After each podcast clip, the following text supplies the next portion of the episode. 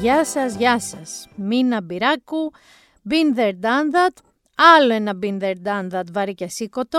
Διαφορετικό όμως από το προηγούμενο. Και νομίζω και το τελευταίο μονοθεματικό, με την έννοια ότι δεν είμαι ακριβώς ερευνητικό podcast. Ε, δεν ε, συλλέγω πληροφορίες, ρωτάω τους συναδέλφους μου στο News 24-7, προσπαθώ να μας ενημερώνω και να με ενημερώνω. Προσπαθώ να τοποθετούμε σε πράγματα τα οποία μου κάνουν εντύπωση καλή και κακή, αλλά θέλω να πιστεύω ότι από μεριάς μου μονοθεματικό ξανά podcast θέλω να ελπίζω ότι δεν θα γίνει κάτι χειρότερο και θα έχουμε μόνο από εδώ και πέρα κάποιες εξελίξεις που κάπως να μας ηρεμούν. Όχι να ξεχνάμε, όχι να σταματήσει αυτό που νιώθουμε, αλλά να μας ηρεμούν σε επίπεδο συνεπειών. Γιατί είναι διαφορετικό τώρα από το προηγούμενο. Γιατί το προηγούμενο, παιδιά, επεισόδιο του Been There Done That, ε, εσείς το ακούσατε δύο μέρες στην πραγματικότητα ή και πιο μετά, αφότου έγινε το δυστύχημα στα τέμπη. Εγώ το ηχογράφησα μία μέρα, στην ουσία από τη μέρα που ξημέρωσε και μετά, από το δυστύχημα στα τέμπη.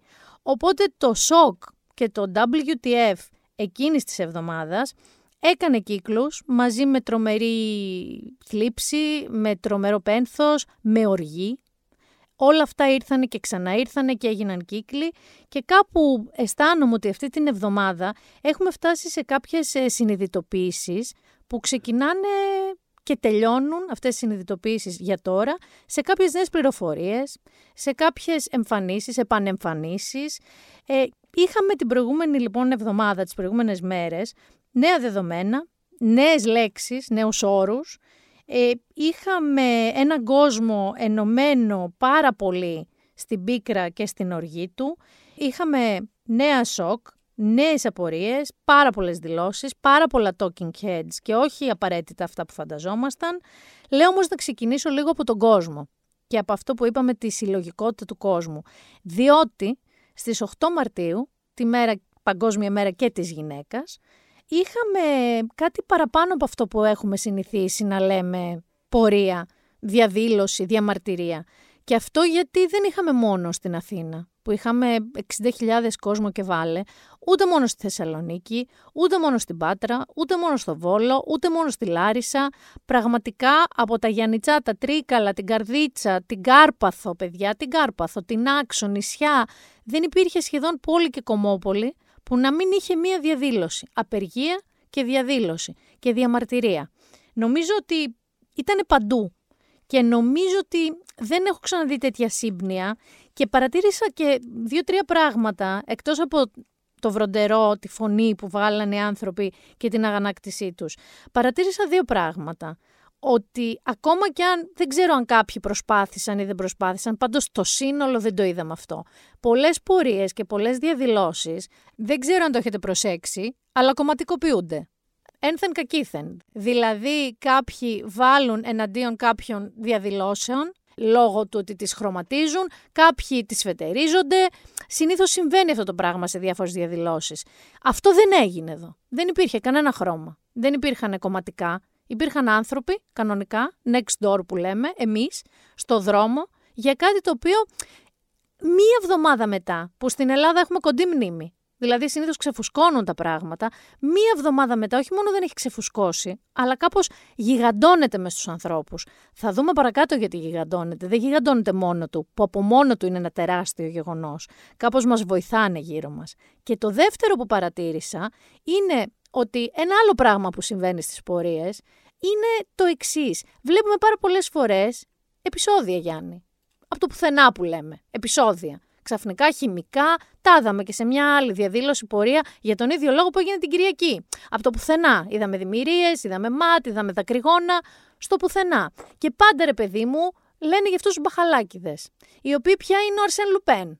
Δηλαδή η αστυνομία Κανένα τμήμα της αστυνομίας δεν έχει καταφέρει ποτέ να του συλλάβει. Δεν θέλω να πάω αλλού. Εντάξει, αλλά δεν μπορεί να τους απομονώσει. Πρέπει να λούζει δηλαδή πορείες με χημικά συνολικά. Σε αυτή λοιπόν την πορεία, με εξαίρεση κάτι πάρα πολύ μικρά περιστατικά, δεν έγινε ούτε αυτό. Ενδεχομένως ήταν τόσο μαζικά τα πράγματα και τόσο μαζική η οργή και η πορεία, ότι ξέρεις, μείνετε έξω από εδώ και τα ματ και οι μπαχαλάκιδες και όλα. Αυτή η πορεία είναι για άλλο λόγο. Γι' αυτό και είδαμε, το οποίο επίσης δεν το έχουμε ξαναδεί, σε μέσα τα οποία δεν συνηθίζουν και κανάλια και εφημερίδες και sites δεν συνηθίζουν να βάζουν στην πρώτη γραμμή της ειδησεογραφίας τους να βάζουν τις διαδηλώσεις και τις πορείες. Δεν είχαν επιλογή. Ήτανε το βασικό ζητούμενο εκείνης της μέρας. Ήταν η βασική είδηση εκείνης της μέρας. Και νομίζω ότι όποιος, γιατί δεν πρόσεξα, αν κάποιος το αγνόησε ή το σπρώξε χαμηλά στη λίστα της ειδησεογραφίας, δεν πήγε καλά στη γνώμη του κοινού αυτό. Πάμε τώρα να δούμε πώς γίνεται να φτάσουμε σε αυτό το πράγμα που εντυπωσιάζει εμένα, φαντάζομαι και πολλούς από εσάς, το δεν μπορούμε να το ξεχάσουμε. Γιατί δεν το ξεχάσαμε; Δεν το ξεχάσαμε γιατί, παιδιά, δεν είναι κάτι που, πώς να σας πω, αφορά λίγους. Ε, σε αυτό το τρένο ήμασταν όλοι μας, έτσι. Ήμασταν εμείς, ήταν τα παιδιά μας, ήταν οι κολλητοί μας. Δηλαδή, συνειδητοποίησαμε ξαφνικά πώς γίνεται ένα θεωρητικά ασφαλές, για πολλούς το ασφαλέστερο μέσο μεταφοράς, να γίνεται φρικτή παγίδα θανάτου. Και κυρίως αυτό το δυστύχημα, αυτό το έγκλημα ήταν και ξεγυμνωτικό. Γι' αυτό είμαστε όλοι έτσι. Γιατί συνειδητοποίησαμε ακριβώς πώς έχουν τα πράγματα για όλους μας. Αυτοί οι 57 νεκροί ήταν αυτοί οι οποίοι τη συγκεκριμένη στιγμή έγινε αυτό που θα μπορούσε να έχει γίνει σε όλους μας. Γι' αυτό όλη αυτή η οργή δεν πρόκειται να καταλαγιάσει. Αυτές λοιπόν οι πορείες κάνανε και κάτι άλλο. Δηλαδή και οι πορείες αυτές ήταν ξεγυμνωτικές. Διότι άσκησαν μία ανελαίτη πίεση σε ένα σύστημα που δεν είναι μαθημένο έτσι. Μιλάω για ένα πολιτικό σύστημα που δεν είναι μαθημένο έτσι. Μιλάω για ένα σύστημα που είχε μάθει μέχρι τώρα, το είχαμε καλομάθει, ότι άμα κάνεις λίγο ρε παιδί μου επικοινωνιακή διαχείριση, λίγη προπαγάνδα, λίγα χάδια και λίγο φόκους αλλού, φτάνουν αυτά. Ηρεμή η κατάσταση. Ξεχνάει ο κόσμος. Εδώ όμως, εδώ, έπαιξαν και έχασαν παιδιά. Γιατί ακριβώς μπορέσαμε όλοι, δυστυχώς, να ταυτιστούμε. Γιατί όλοι καταλάβαμε, ρε παιδί μου, ότι αυτή η κοροϊδία, αυτή η διασπάθηση δημοσίου χρήματος και ευρωπαϊκού χρήματος, έτσι, αυτή η αδιαφορία, αυτή η αμέλεια, αυτή η ρουσφετολογία μπορεί να ανοίξει τον τάφο του καθενός μας. Αυτό καταλάβαμε από αυτή την ιστορία. Και ο θρήνος για αυτά τα πιτσίρικια, γιατί είναι πιτσίρικια, είναι παιδάκια που πέθαναν, έρχεται από πάνω και σκεπάζει και όλο αυτό. Οπότε ναι, δεν είναι εύκολο. Πριν περάσουμε λίγο στις κολοτούμπες, γιατί είδαμε πολλές τέτοιες. Κατακόρυφα είδαμε κολοτούμπες, αθλοπαιδιές είδαμε.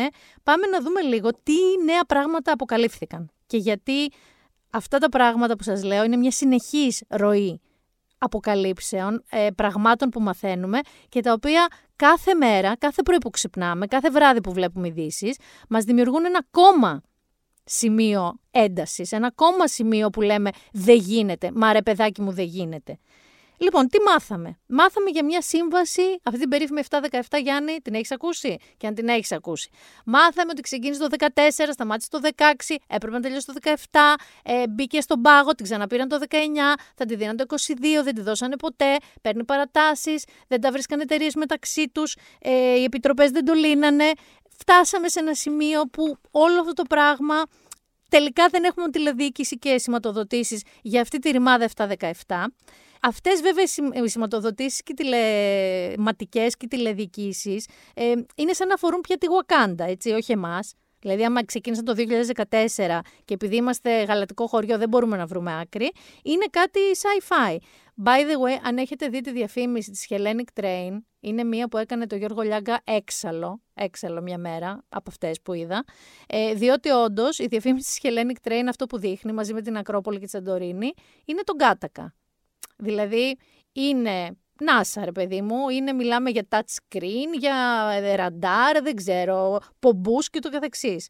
Σίγουρα, σε αυτή τη διαφήμιση δεν είχαν ούτε τα ποντίκια που είδαμε στο σταθμό της Θεσσαλονίκης, που τρώνε τα καλώδια, και σίγουρα δεν είχαν παιδιά τα τευτέρια αυτού του κύρ Βασίλη. Αυτά που είδαμε, τις σημειωσούλες η οποία, by the way, Hellenic Train έχει κάνει μήνυση από το Δεκέμβριο για ένα εκατομμύριο ευρώ και βάλε στον ΟΣΕ, γιατί ο ΟΣΕ λέει δεν έκανε συντήρηση όπως έπρεπε του δικτύου και αναγκαζόταν αυτή η εταιρεία να το κάνει μόνη της. Το αφήνω και αυτό εδώ. Πάμε τώρα λίγο σε αυτόν τον κύριο Βασίλη. Γιατί ένα από τα μεγαλύτερα σοκ των προηγούμενων ημερών ήταν αυτά τα ηχητικά ντοκουμέντα που βγήκανε από την επικοινωνία του κ. Βασίλη με το σταθμάρχη αντίστοιχα στην Αθήνα, τη σταθμάρχη στους Νεοσπόρους και ακούσαμε κάτι το οποίο είχαμε τον εαυτό μου δίλημα, θα το ακούσουμε και σε αυτό το podcast, αλλά θα το ακούσουμε και θα σας πω γιατί θα το ακούσουμε. Όχι για να γίνουμε έξαλλοι, που θα γίνουμε, γιατί κάθε φορά που το ακούσω αυτό γίνεσαι έξαλλος, αλλά για να προσπαθήσουμε λίγο να εντοπίσουμε τα λάθη πέραν του προφανούς. Έλα. Έλα, Βασίλη. Με Τώρα σου διώχνουν το 62. Ναι, έλα, διώξτε το ξεπάρω μετά. Πάμε εσύ. Έγινε, έγινε. Έλα. Βασίλη, Έλα. αυτοί λένε το 25-98 μέσα στη Λάρισα τους το έπαιρναν ότι δεν έχουμε ρεύμα. Το 2597. Το 98, ποιο έχεις εκεί μέσα; Το 2598 το έχω ότι. Για ρώτησε τον, να έχεις ρεύμα, τι ειδοποίησανε; Καλώς. Ε, αυτοί λένε ότι στη ραψάνια άλλος μου έλεγε το ροέψιλο. Για, για πάει εγώ το 25-98. Καλώς, έγινε. Έλα. Βασίλη, Έλα. υπάρχει κανένα πρόβλημα; Για ποιο πράγμα; Υπάρχει, ε, δεν έχετε ρεύμα εκεί; Τώρα με περιμένω ο ρυθμιστής έλξης ότι σαν να είδε τέτοιο στο, στη ραψάνια. Αλλά εμένα δεν με είπε κανένας τίποτα. Για... Δεν με είπε κανένας τίποτα τώρα. Ε, ε, πού, ο Ρόεπτο τι σου είπε, ότι έχουμε πρόβλημα ή δεν έχουμε; Αυτός λέει ότι είναι ένα προβληματάκι, αλλά δεν ξέρω, δεν ξέρω και αυτός ακόμα. Τι γίνεται; Έγινε, καλώς Έγινε. πέστε μου, ε. Ναι, ναι, ναι. Ναι. Ναι. Δεν πήρε πρεσβευτή. Βασίλη, το Έλα. 62 από πού το έδιωξε. Ε, Από πού το έδιωξε το 62. στη γραμμή κα, ανώδου κανονικά. Γιατί αυτοί λένε ότι έχει γίνει α, ε, εμπορικό με τέτοιο, έχει γίνει σύγκρουση. Αμάν. Πώς έγινε αυτό; Καλώς. Δεν ξέρω ό,τι και να σας πω. Άνοδο δεν το έχεις, ρε. Ναι. Τι άλλη κάθοδο. Δεν έγινε. Έλα ρε Παντελή. Έλα. Ευαγγελισμό είναι, λένε. Τι έχει γίνει; Πρέπει να γίνει τράκα. Τι τράκα με Δεν ποιον. ξέρω. Παντελή. Ναι. Από εδώ έφυγε στη γραμμή ανώδου. Τι έγινε, πώς και τι με τα κλειδιά σήμερα δεν ξέρω τι γίνεται. Όπως έγινε και με το 2597 τώρα τι έγινε, πώς πήγαν εκεί πέρα αυτοί δεν ξέρω. Ό,τι και να σου πω θα σου πω ψέματα. Εκεί από το ανώδο το έδιωξε. Από άνοδο. Από άνοδο την έδειξα από εδώ πέρα. Τώρα πώς γύρισαν τα κλειδιά αυτά. Έγινε. Πώς Ε, γύρισαν τα δηλαδή, κλειδιά και γι- μπήκε στην γίνανε- κάθοδο. Έχει γίνει με τράπα με το εμπορικό. Ναι, Σίγουρο είναι αυτό; ναι. Έγινε. Έλα Παντελή. Ε, σου πω, ε, έχει πάει κανένα στο σημείο να μας πει; Ε, τώρα πήρα και τους, έχω πάρει και τους τεχνίτες από τη γραμμή να πάνε. Ναι. Και η πυροσβεστική είναι εκεί και Τι λένε ακριβώς; δεν ξέρω τώρα τι έγινε. Εσύ κανονικά έφυγε από άνοδο το τρένο. Ναι, Ναι. σήμερα είδες που, που σου είπα ότι έχω κλειδί με τα πρόβλημα. Καλά, μετά μου το έπαιζα. τα Αλλά αυτό κλειδιά. έφυγε τώρα στην έγινε το άνοδο. άλλο, τώρα πώς έγινε το κλειδί. Ενώ είναι γυρισμένος στην ευθεία και ήταν. ε, Τέλος πάντων. δεν ξέρω τι Εκεί γίνεται. από άνοδο όμως έδιωξε. Αυτό δεν είναι. Εγώ έφυγε από άνοδο. Ναι.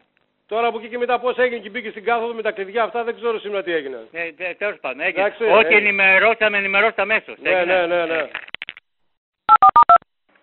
Έλα, Ελένια. Βασίλη, τι έχει συμβεί; Έγινε τράκα. Ναι, πώς έγινε τράκα; Δεν ξέρω. Ό,τι να σου πω, Ελένη, θα σου πω ψέματα. Τώρα πώς έγινε και μπήκε στην, κα- στην κάθοδο αυτό το τρένο, δεν ξέρω. Τι είσαι; Εντάξει. Έλα, Παντελή. Βασίλη, Έλα. εσένα σου έδειχνε άνοδο ότι έφυγε το τρένο, έτσι δεν είναι; Ναι, Άνοδο. ναι. Ναι. Έγινε καλός. Να πω εδώ ότι ο κύριος ε, Γενιδούνιας, ε, ο πρόεδρος μηχανοδηγών της Hellenic, ε, είπε, και τον οποίο έχει φιλοξενήσει πολλές φορές στο News 24-7, είπε ότι θεωρεί ότι όλο αυτό είναι κοπτοραπτική, προφανώς είναι κοπτοραπτική, και ότι επειδή βγήκε και προς τα έξω ότι ο μηχανοδηγός του τραγικού τρένου προσπάθησε να επικοινωνήσει με το κινητό του, με το σταθμάρχη και με άλλους μηχανοδηγούς του εμπορικού σειρμού και δεν τα κατάφερε, ότι όλο αυτό θα πρέπει να βρεθεί γιατί έχουν αρθεί φυσικά τα απόρριτα των τηλεφωνικών κλήσεων, οπότε θεωρώ ότι έχει ένα δίκιο ο άνθρωπος. Παρόλα αυτά, παρόλα αυτά, ακόμα και αυτή η κοπτοραπτική λέει κάτι. Από την έκφραση «έ- έγινε τράκα, από τις αγωνιώδεις ερωτήσεις των άλλων «Βασίλη το έβαλες στην άνοδο, το έβαλες στην κάθοδο, το έβαλες στην άνοδο, το κλειδί, το κλειδί, φλασιές». Μάθαμε για φλασιές, μάθαμε για τα κλειδιά, μάθαμε για τις ανόδους και τις καθόδους. Εν τω μεταξύ, βγήκανε ε, στα διάφορα μέσα ε, διοικητικοί, πρώην διοικητικοί, σταθμάρχες, πρώην σταθμάρχες, μόνο η μάνα μου δεν βγήκε, οι οποίοι λέγανε ότι φταίει ο κύριος Βασίλης, ότι φταίει ο από πάνω του, ότι φταίει το σύστημα που δεν υπήρχε, ότι φταίει το σύστημα που υπήρχε και δεν δούλευε, ότι φταίει το σύστημα που υπήρχε μερικός, ότι φταίει το σύστημα που υπήρχε αλλά ο κύριος Βασίλης δεν ήξερε να το δουλεύει. Ε, σε μια συνέντευξη μάλιστα παιδιά ενός υπεύθυνου ασφαλείας διάβασα από τον ίδιο άνθρωπο με δύο παραγράφους διαφορά ότι υπήρχε το σύστημα και δεν ήξερε αυτός να το χρησιμοποιεί και παρακάτω το σύστημα στη Λάρισα είχε καταστραφεί από το 19. Στην ίδια συνέντευξη. Λοιπόν, θέλω να πω ότι στην πραγματικότητα, όχι δεν μάθαμε τίποτα από αυτά. Γιατί στα μέσα κοινωνικής δικτύωσης, αλλά και στα μέσα γενικότερα, κατά καιρούς Γιάννη έχουμε γίνει λοιμοξιολόγοι, έχουμε γίνει δικηγόροι, έχουμε γίνει, έχουμε γίνει. Πιστεύω ότι οι δικοί σου σιδηροδρόμους δεν μπορούμε να γίνουμε. Δηλαδή, πραγματικά, όποιος βγαίνει με στόμφο και λέει Α, τα κλειδιά και η άνοδος και κάθοδος και φλάσαρε και δεν φλάσαρε και αυτό σημαίνει φλάσαρε, πραγματικά είναι οριακά επικίνδυνος. Δηλαδή, δεν το ακούω καν. Δεν το ξέρουμε. Μπορούμε όμως να κρίνουμε τι ακούσαμε. Ακούσαμε αντικειμενικά έναν εμφανέστατα άνθρωπο μη ικανό και μη κατάλληλο να βρίσκεται εκεί. Να μιλάει λίγο καφενιακά. Η επικοινωνία να είναι έλα, αυτό, ε, τι να σου πω, δεν ξέρω τι έγινε, αυτό. Και μάθαμε ότι μισή ώρα νωρίτερα είχε γίνει κάτι παρεμφερές και με τον προαστιακό, ο οποίος πάλι είχε μπει λάθος στο σταθμό και αναγκάστηκε να κάνει όπισθεν, δεν ξέρω πώς γίνεται, οπισθοδρόμησε λέει, για να μπει στη σωστή γραμμή τέλος πάντων να αφήσει επιβάτες στην πλατφόρμα. Και άντε και είναι ο Μίστερ Μπίν ο κύριος Βασίλης. Είναι ο Μίστερ Μπίν, είναι ένας άνθρωπος ο οποίος δεν κάνει, δεν εκπαιδεύτηκε ποτέ σωστά, δεν έπρεπε να είναι εκεί, τα έκανε όλα λάθος. Είναι ένοχος, είναι ένοχος. Φτάνει αυτό; Είμαστε καλυμμένοι; Γιατί ξέρεις, λίγο αυτό χρησιμοποιήθηκε στο ότι ορίστε, ο άνθρωπος δεν ξέρει τι του γίνεται. Εδώ δεν ήξερε ότι το έκανε. Και μετά πήγε να το κρύψει. Εγώ θα σας πω ότι φυσικά και δεν φτάνει. Κατά την ταπεινή μου γνώμη, ο κύριος Βασίλης είναι η κορυφή της ελληνικής ποδογένειας. Θα δικαστεί προφανώς ναι και πρέπει. Όπως και ο προηγούμενος θα δικαστεί, που έφυγε νωρίτερα από ό,τι έπρεπε. Όπως και ο προϊστάμενος που έβγαλε τις βάρδιες. Ο γιατρός που έδωσε αναρωτική στον άλλο που έπρεπε να είναι εκεί.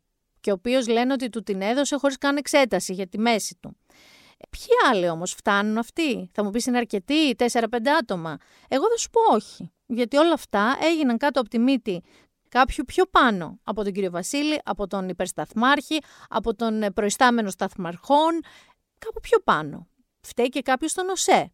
Και πιο πάνω από εκεί φταίει. Φταίει και κάποιος στο Υπουργείο. Και πιο πάνω φταίει κάποιος. Φταίει ο Υπουργός. Και πιο πάνω από τον Υπουργό φταίει. Φταίει ο Πρωθυπουργός. Γιατί είτε όποια θεωρία θέλετε, ακολουθείτε. Λέτε κάποιο ο κύριος Βασίλης ήταν ρουσφέτη. Θέλετε να είναι, ας είναι. Κάποιοι λέτε ότι ο κύριος Βασίλης δεν ήταν σωστά εκπαιδευμένος και ήταν, πώς να σου πω, μπάλωμα, γιατί έχουν απολυθεί άνθρωποι, γιατί δεν φτάνανε οι βάρδιε, τον βάλανε εκεί. Σε πάρα πολύ λάθος σημείο, σε πάρα πολύ λάθος ώρα. Θέλετε να είναι και αυτό. Να σου πω εδώ σε παρένθεση, Γιάννη, ότι στη Γερμανία κάνεις 9 μήνες μόνο θεωρία και ένα χρόνο υποχρεωτική πρακτική δίπλα σε σταθμάρχες για να σου δώσουν μετά το αγροτικό σου που λέμε. Δηλαδή μια γραμμή στη μέση του πουθενά με ελάχιστο ε, κίνδυνο να κάνεις λάθος. Έτσι. έτσι γίνεται εκεί. Το αφήνω αυτό στην άκρη.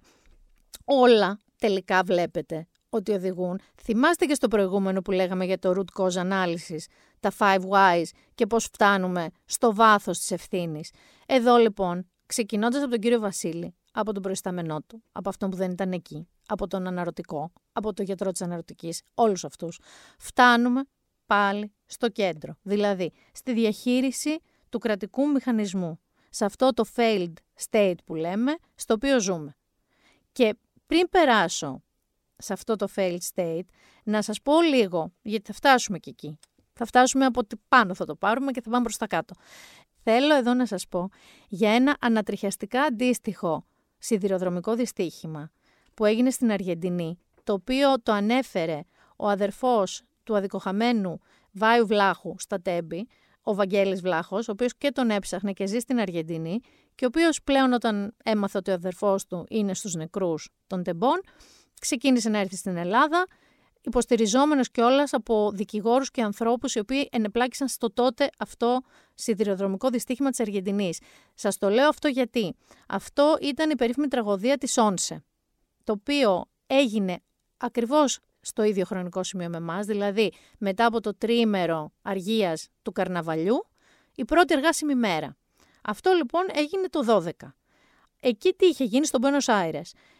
Την πρώτη λοιπόν εργάσιμη μέρα, μέσα σε ένα τρένο επιβατικό, το οποίο μπήκε στο σταθμό, είχε μπει στο σταθμό, είχε κόψει ταχύτητα, αλλά εκεί λοιπόν έγινε ένα τύχημα, έπεσε στα κυκλειδώματα και επειδή οι άνθρωποι είχαν σηκωθεί για να βγουν, σκοτώθηκαν 52 άνθρωποι και τραυματίστηκαν 700.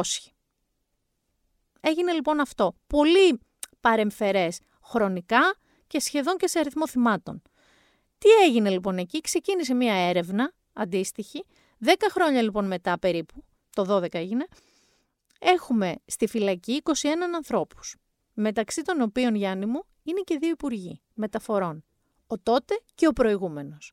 Γιατί το λέω αυτό, γιατί όπως φωνάζω και από το προηγούμενο επεισόδιο και θα το φωνάξω και εδώ, είναι ωραίες οι κορώνες, είναι ωραίες όλες αυτές τις προσπάθειες του καθενός να ρίξεις μονόπαντα το φταίξιμο, είτε προς μόνο την κυβέρνηση, είτε προς μόνο το σταθμάρχη, αλλά η πραγματικότητα, και αυτό θέλω λίγο να το θυμόμαστε όλοι, γιατί έχει σημασία να το θυμόμαστε όλοι, γιατί έχει σημασία σε τρεις μήνες από τώρα να ξανασυζητήσουμε αυτό το πράγμα, να δούμε που βρίσκεται, ότι οι ευθύνες πρέπει να αποδοθούν παντού.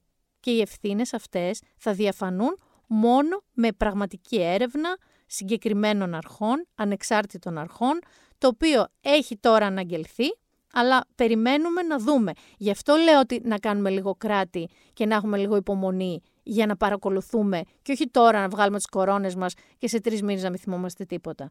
Με αυτή την παρένθεση λοιπόν, πάμε να δούμε στους δικούς μας τι έγινε. Ας ξεκινήσουμε από το κεφάλι, από τον Πρωθυπουργό. Ο Κυριάκος Μητσοτάκης, ως γνωστόν, με το που έγινε το ατύχημα, με το που πήγε εκεί, θλιμμένος, αγχωμένος, έβγαλε αυτή την ανακοίνωση. Συνάντησα συγγενείς των θυμάτων και των αγνοωμένων στο νοσοκομείο της Λάρισας. Μέσα στον ανίποτο πόνο τους, με περίσευμα αξιοπρέπειας, με ρώτησαν γιατί. Και μου είπαν ποτέ ξανά. Τους οφείλουμε μια ειλικρινή απάντηση. Ο Υπουργός Υποδομών και Μεταφορών Κώστας Καραμαλής αναλαμβάνοντας την αντικειμενική πολιτική ευθύνη, υπέβαλε αμέσως την παρέτησή του. Το ίδιο και η επικεφαλής του ΟΣΕ και της ΕΡΓΟΣΕ. Η στάση του τον τιμά, καθώς όλα δείχνουν πως το δράμα οφείλεται δυστυχώς κυρίως σε τραγικό ανθρώπινο λάθος. Μεταβατικός υπουργός μέχρι τις εθνικές εκλογές ορίζεται ο Υπουργός Επικρατείας Γιώργος Γεραπετρίτης, από τον οποίο ήδη ζήτησε να προχωρήσει γρήγορα στη σύσταση ανεξάρτητης και υπερκομματικής επιτροπής εμπειρονομών, που θα εξετάσει πλήρως τα αίτια του δυστυχήματος αλλά θα εξετάσει και τις διαχρονικές καθυστερήσεις στην υλοποίηση των θηροδομικών έργων. Ταυτόχρονα, η δικαιοσύνη θα κάνει τη δική της δουλειά. Οι ευθύνες θα αποδοθούν, ενώ η πολιτεία θα σταθεί δίπλα στις οικογένειες των θυμάτων. Είπε λοιπόν ότι ήταν ένα τραγικό ανθρώπινο λάθος. Είχε όλο αυτό το, το εξωτερικό χαρακτηριστικό ενός ανθρώπου συντετριμένου που έβγαλε όμως μία ανακοίνωση ως πρωθυπουργός. Μίλησε λοιπόν για τραγικό ανθρώπινο λάθος. Στο προηγούμενο επεισόδιο είπαμε, μα τι σκεφτόταν; Ποιος του είπε να πει αυτό το πράγμα; Πώς γίνεται τόσο γρήγορα να βγαίνεις να λες αυτό το πράγμα; Ήρθε η Κυριακή, ακριβώς μετά από αυτό το συμβάν. Την Κυριακή λοιπόν με έναν τρόπο ανασκεύασε. Πού Γιάννη μου, στο Facebook. Ανασκεύασε στο Facebook. Να σας διαβάσω ακριβώς τι είπε, γιατί έχει σημασία. Γιατί θέλω να θυμάστε ότι λίγες μέρες πριν μίλησε για το τραγικό ανθρώπινο λάθος και εντωμεταξύ την Κυριακή πίσω Γιάννη τα καράβια. Για πάμε να δούμε τι ακριβώς είπε. Σήμερα θα ήθελα να γράψω για την ανίποτη τραγωδία στα Τέμπη. Χωρίς ξύλινα λόγια, χωρίς να επαναλαμβάνω τα τετριμένα. Να κάνω μια προσπάθεια να βάλω σε σειρά τις σκέψεις μου και σε λόγια τα συναισθήματά μου. Είναι ο Πρωθυπουργός. Είναι στο Facebook. Και ξεκινώ με τα αυτονόητα. Ω Πρωθυπουργός, οφείλω σε όλους, αλλά πάνω απ' όλα στους συγγενείς των θυμάτων, μια μεγάλη συγνώμη με κεφαλαία. Τόσο προσωπική όσο και στο όνομα όλων όσοι κυβέρνησαν τη χώρα εδώ και χρόνια. Γιατί πράγματι στην Ελλάδα το 2023 δεν γίνεται δύο τρένα να κινούνται αντίθετα στην ίδια γραμμή και να μην το έχει αντιληφθεί κανείς. Τι λέγαμε στο προηγούμενο επεισόδιο; Τι σκεφτότανε; Δεν μπορούμε, συνεχίζω, δεν θέλουμε και δεν πρέπει να κρυφτούμε πίσω από το ανθρώπινο σφάλμα. Δεν το είπαμε εμείς, κύριε Μητσοτάκη. Αν το έργο της τηλεδίκηση είχε ολοκληρωθεί, αυτό το δυστύχημα θα ήταν πρακτικά δύνατο να είχε συμβεί. Το γεγονός ότι το ψηφιακό σύστημα ελέγχου θα λειτουργεί πλήρως μέσα στους επόμενους μήνες δεν είναι δικαιολογία. Το αντίθετο. Κάνει τον πόνο μου ακόμα μεγαλύτερο που δεν προφτάσαμε να το ολοκληρώσουμε πριν συμβεί το κακό. Η δικαιοσύνη θα ερευνήσει ταχύτατα την τραγωδία και θα αποδώσει ευθύνες, ενώ τις επόμενες μέρες ο αρμόδιος υπουργός θα ανακοινώσει παρεμβάσεις άμεσης βελτίωσης της ασφάλειας των σιδηροδρόμων μέχρι να ολοκληρωθεί το σύστημα διοίκησης, το ηλεκτρονικό σύστημα διοίκησης. Τώρα έχουμε χρέος να σταθούμε δίπλα στις οικογένειες των θυμάτων, αναγνωρίζοντας με θάρρος τα σφάλματα του κράτους. Ούτε όμως αυτά φτάνουν. Θα ζητήσω αμέσως από την Ευρωπαϊκή Επιτροπή και από φίλες χώρες τη συνδρομή τους σε τεχνογνωσία ώστε να αποκτήσουμε επιτέλους σύγχρονα τρένα. Και θα αγωνιστώ για να έχουμε πρόσθετη κοινοτική χρηματοδότηση, προκειμένου να συντηρηθεί και να βαθμιστεί γρήγορα το υπάρχον δίκτυο. Τέλος, θα προτείνω σε όλα τα κόμματα να δεσμευτούμε από τώρα ότι στην επόμενη Βουλή θα συσταθεί ειδική επιτροπή που θα διερευνήσει την πονεμένη ιστορία των ελληνικών σιδηροδρόμων όλη την τελευταία 20 ετία. Όσα δεν έγιναν τόσα χρόνια πρέπει να τα κάνουμε τώρα και γρήγορα. Γνωρίζουμε όλοι ότι η σιδηρόδρομη της πατρίδας είναι βαθιά προβληματική.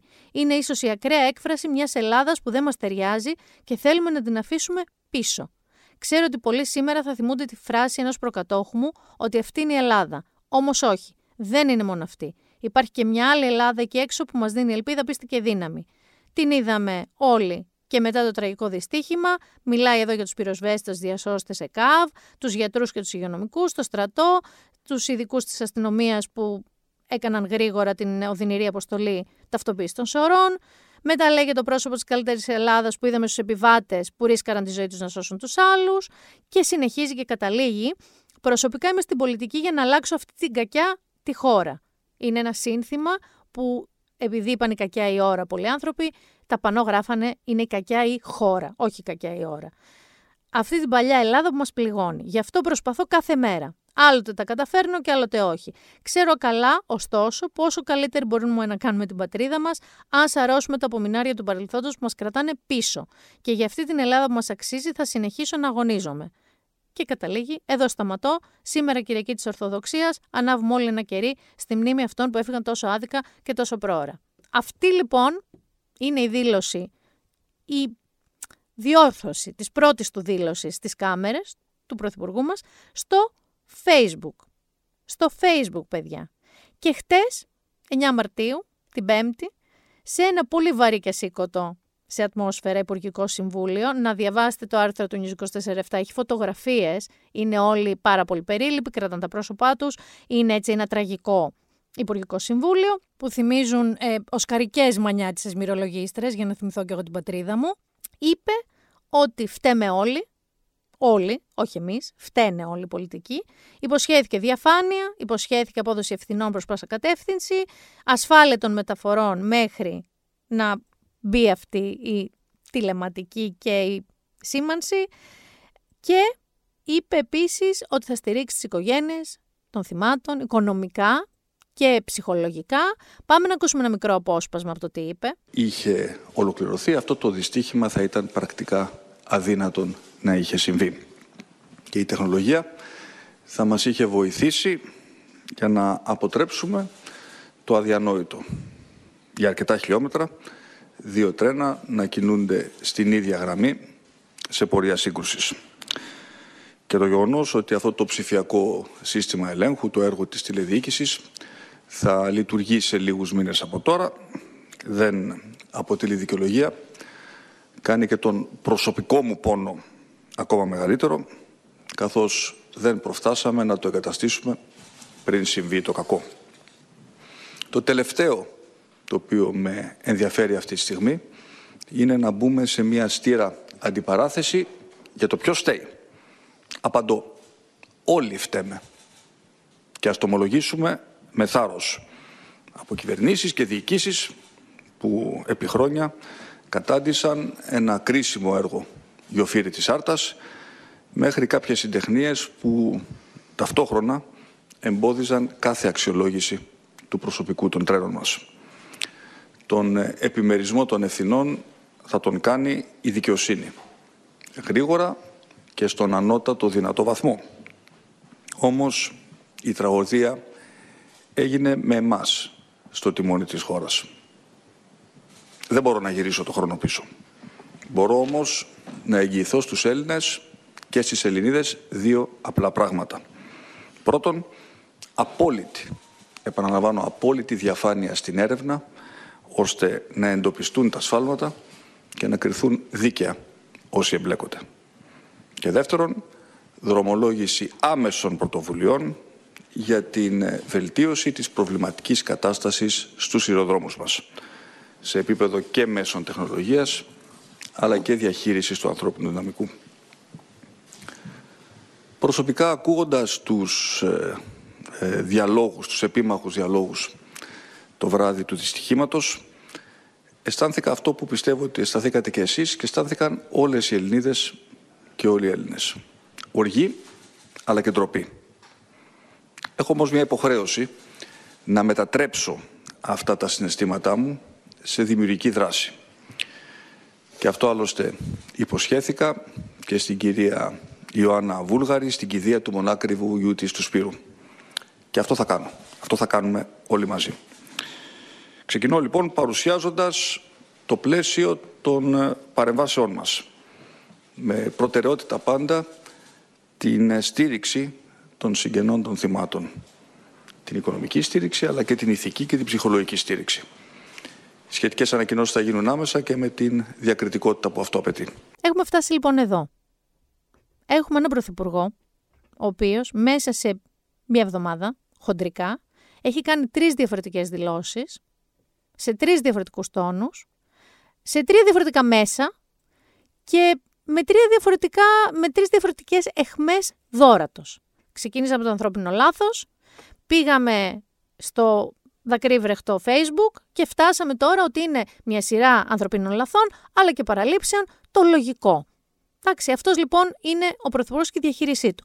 Πάμε στον αμέσως μετά υπεύθυνο για όλο αυτό, τον Υπουργό Μεταφορών και Συγκοινωνιών. Πάμε να δούμε αρχικά ένα μικρό απόσπασμα πώς είχε αντιδράσει στη Βουλή όταν του είχαν θίξει την ασφάλεια των σιδηροδρόμων. Είναι ντροπή και ντρέπομαι που θέτεται θέματα ασφαλείας.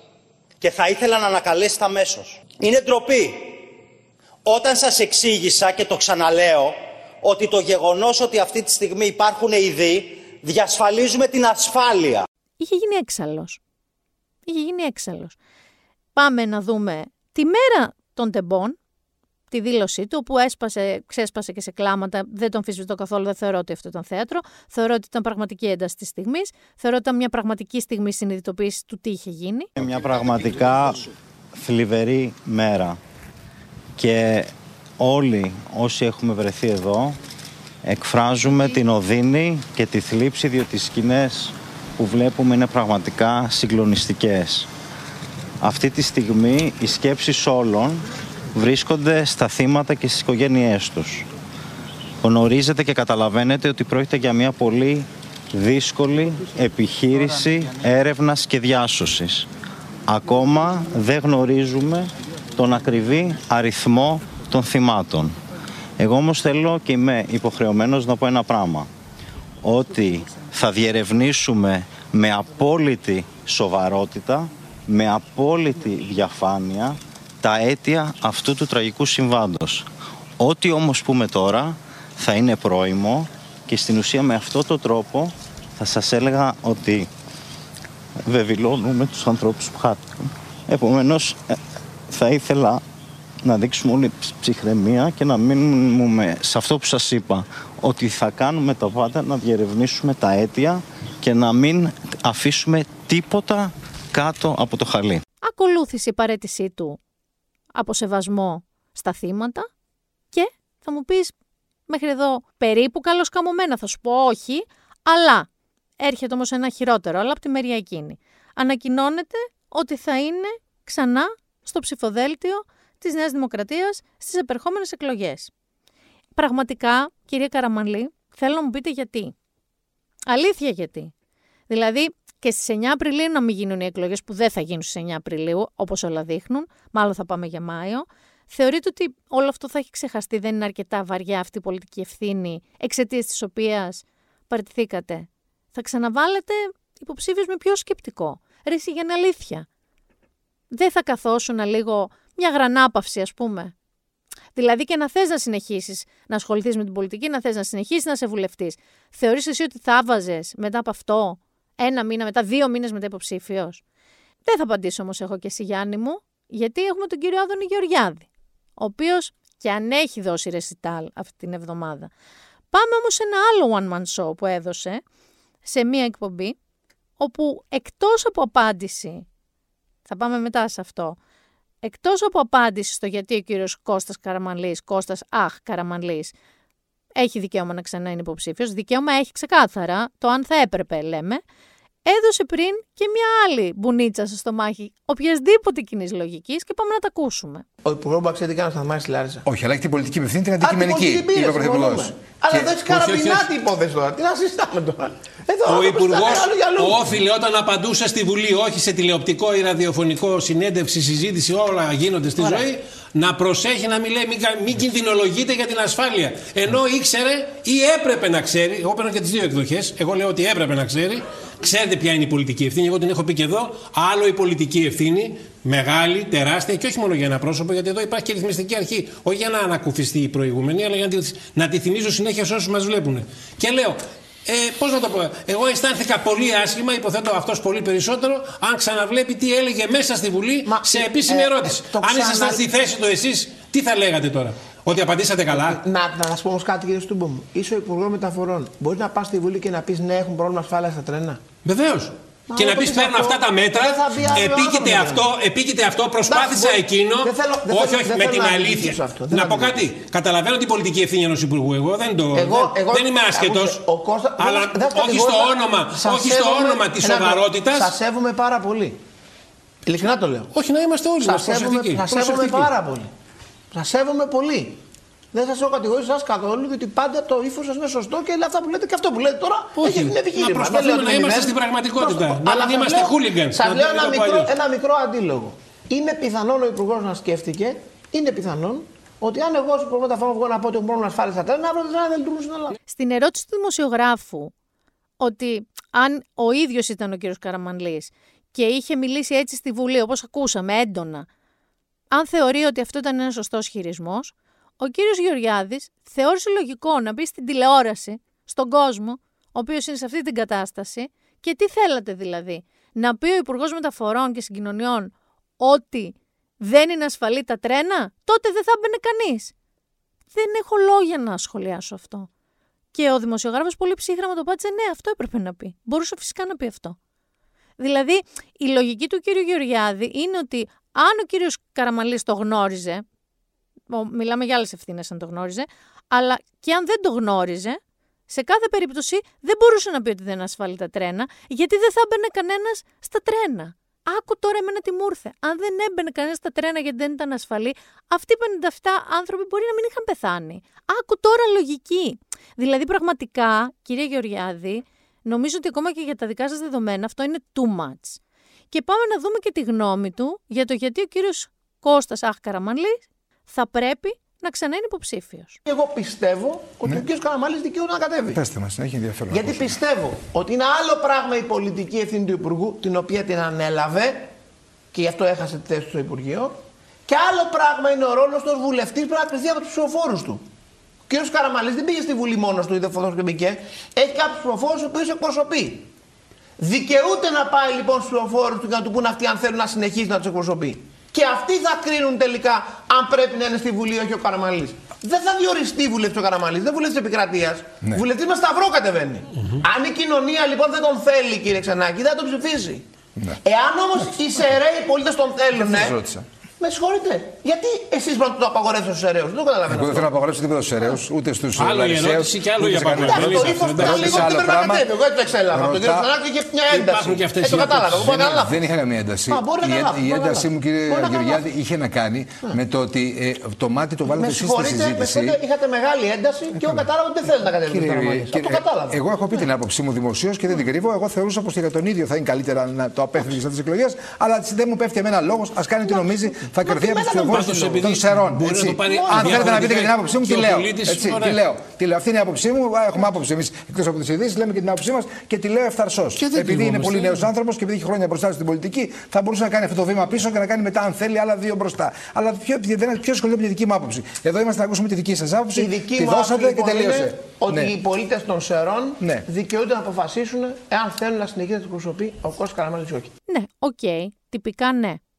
Αλλά όπως το λέει και ο κύριος Ξενάκης, η δική μας γνώμη είναι ότι θα έπρεπε to take one out, to sit one out, τουλάχιστον. Πάμε παρακάτω. Είχαμε και τον κύριο Μηταράκη. Δεν ξέρω αν τον είδες. Εκεί πήγαμε στα ξένα, πήγαμε BBC. Είναι το περίφημο το show, το Hard Talk, όπου μεταξύ άλλων τον ρώτησαν πάρα πολλά πράγματα τον ρώτησαν και για τις εκλογές, τον ρώτησαν και αν θεωρούν ότι η ευθύνη του, ήταν λάθος του Πρωθυπουργού να πήγε ανθρώπινο λάθος, τον ρώτησαν πάρα πολλά πράγματα, μεταξύ των οποίων απάντησε, απάντησε κανονικά θεωρητικά, απάντησε με το περίφημο 717, δεν είπε τον αριθμό 717, είπε για αυτή τη σύμβαση, τα από όλα αυτά. Αλλά είπε και κάτι που ήταν, τι, Για πάμε να τα ακούσουμε. Well, you mentioned the station master, and it's very interesting that you chose to say, you know, you want the emphasis to be on the systemic investigation rather than the on the day failings. Do you therefore think it was a, a grave mistake for your own Prime Minister so quickly after the terrible crash to say that tragic human error was responsible? Obviously, when you have major disasters, there is a lot of reasons behind them there appears to be multiple human error, not one, multiple human error on the day, and that was correct, factually what it was said. But we want to go a step further. We don't want to hide behind uh, human error, which is appears to be obvious. We need to find out why the network had not been upgraded on time. Yes, the European Union expects the networks to be upgraded by 2030, so we're not behind the European Union time frame, but that's not enough for us. And because you mentioned before at the beginning of the program about public infrastructure, I need to note that the airline has been privatized and is working perfectly. The highways have been invested and we have state-of-the-art highways. The subway in Athens has been upgraded. The new subway in Thessaloniki is up and running. The railway station, the railway system, of apologies, is one area where we haven't done enough. Είπε λέει ότι το μετρό της Θεσσαλονίκης είναι up and running. Θα ξεχάσουμε ότι ξέρουμε. Γιάννη, είναι το μετρό της Θεσσαλονίκης up and running; Δηλαδή, άμα εγώ τώρα πάω στη Θεσσαλονίκη, θα βρω ένα μετρό up and running; Ανασκεύασε φυσικά. Γιατί αυτό είναι της ανασκευ... ανασκευής. Ανασκεύασε λέγοντας ότι μπορεί ο όρος που χρησιμοποίησε στη συνέντευξή του στο BBC να μην ήταν ο απολύτως σωστός και εννοούσε ότι ε, το μετρό της Θεσσαλονίκης δο... ε, κάνει δοκιμαστικά δρομολόγια. Up and running δεν σημαίνει αυτό. Είναι αυτό που, μάλλον που συμβαίνει στο Twitter.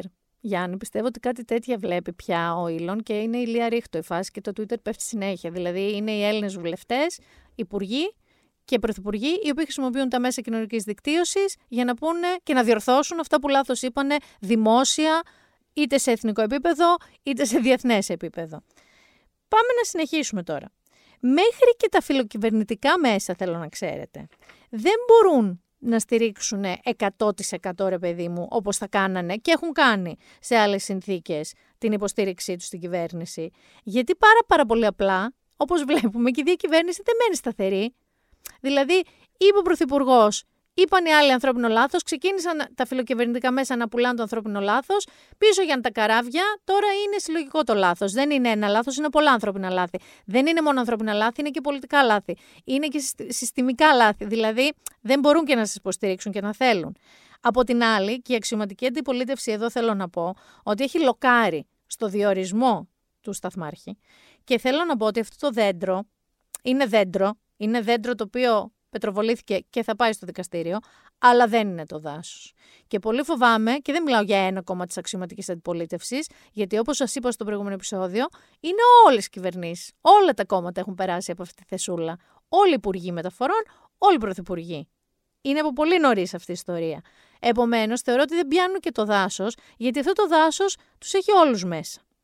Εδώ, σχετικά με αυτό ακριβώς το επικοινωνιακό παιχνίδι κανενός από όλα τα κόμματα που δεν πέτυχε, θέλω να σας διαβάσω ένα πάρα πολύ καλό κείμενο που έγραψε ο Παναγιώτης Μένεγος στη στήλη του Λαγκρέκα Μπελέτσα που είναι στο News 24-7.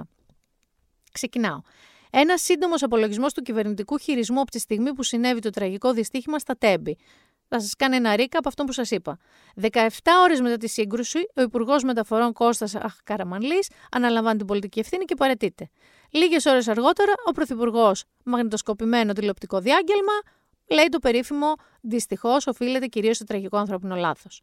Εν τω μεταξύ, έχει αρχίσει μια ομοβροντία δημοσιογραφικής υπεράσπισης της γραμμής του ανθρωπίνου λάθους, με τόσο υπερβάλλοντα ζήλο που παραδίδει μερικά από τα χειρότερα δημοσιογραφικά μαργαριτάρια των τελευταίων 15 χρόνων. Η αλήθεια είναι αυτή. Ε, ακούσαμε και είδαμε σημεία και τέρατα.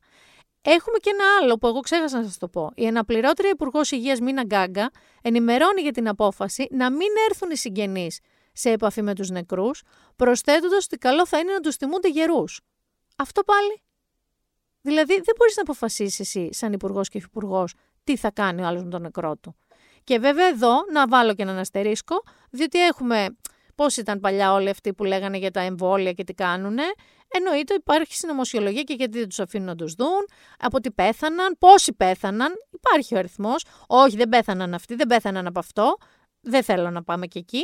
Ο Πρωθυπουργός, συνεχίζω λοιπόν το κείμενο του Παναγιώτη Μένεγου, παρευρίσκεται στην επιμνημόσυνη δέηση για τα θύματα την Κυριακή στη Μητρόπολη και με ανάρτησή του στο Facebook την ίδια μέρα, αυτό που είπαμε, φεύγει από τη γραμμή του ανθρώπινου λάθους, που εμφανώς δεν γράφει καλά, το έχει καταλάβει, και ζητάει μια συγνώμη με κεφαλαία.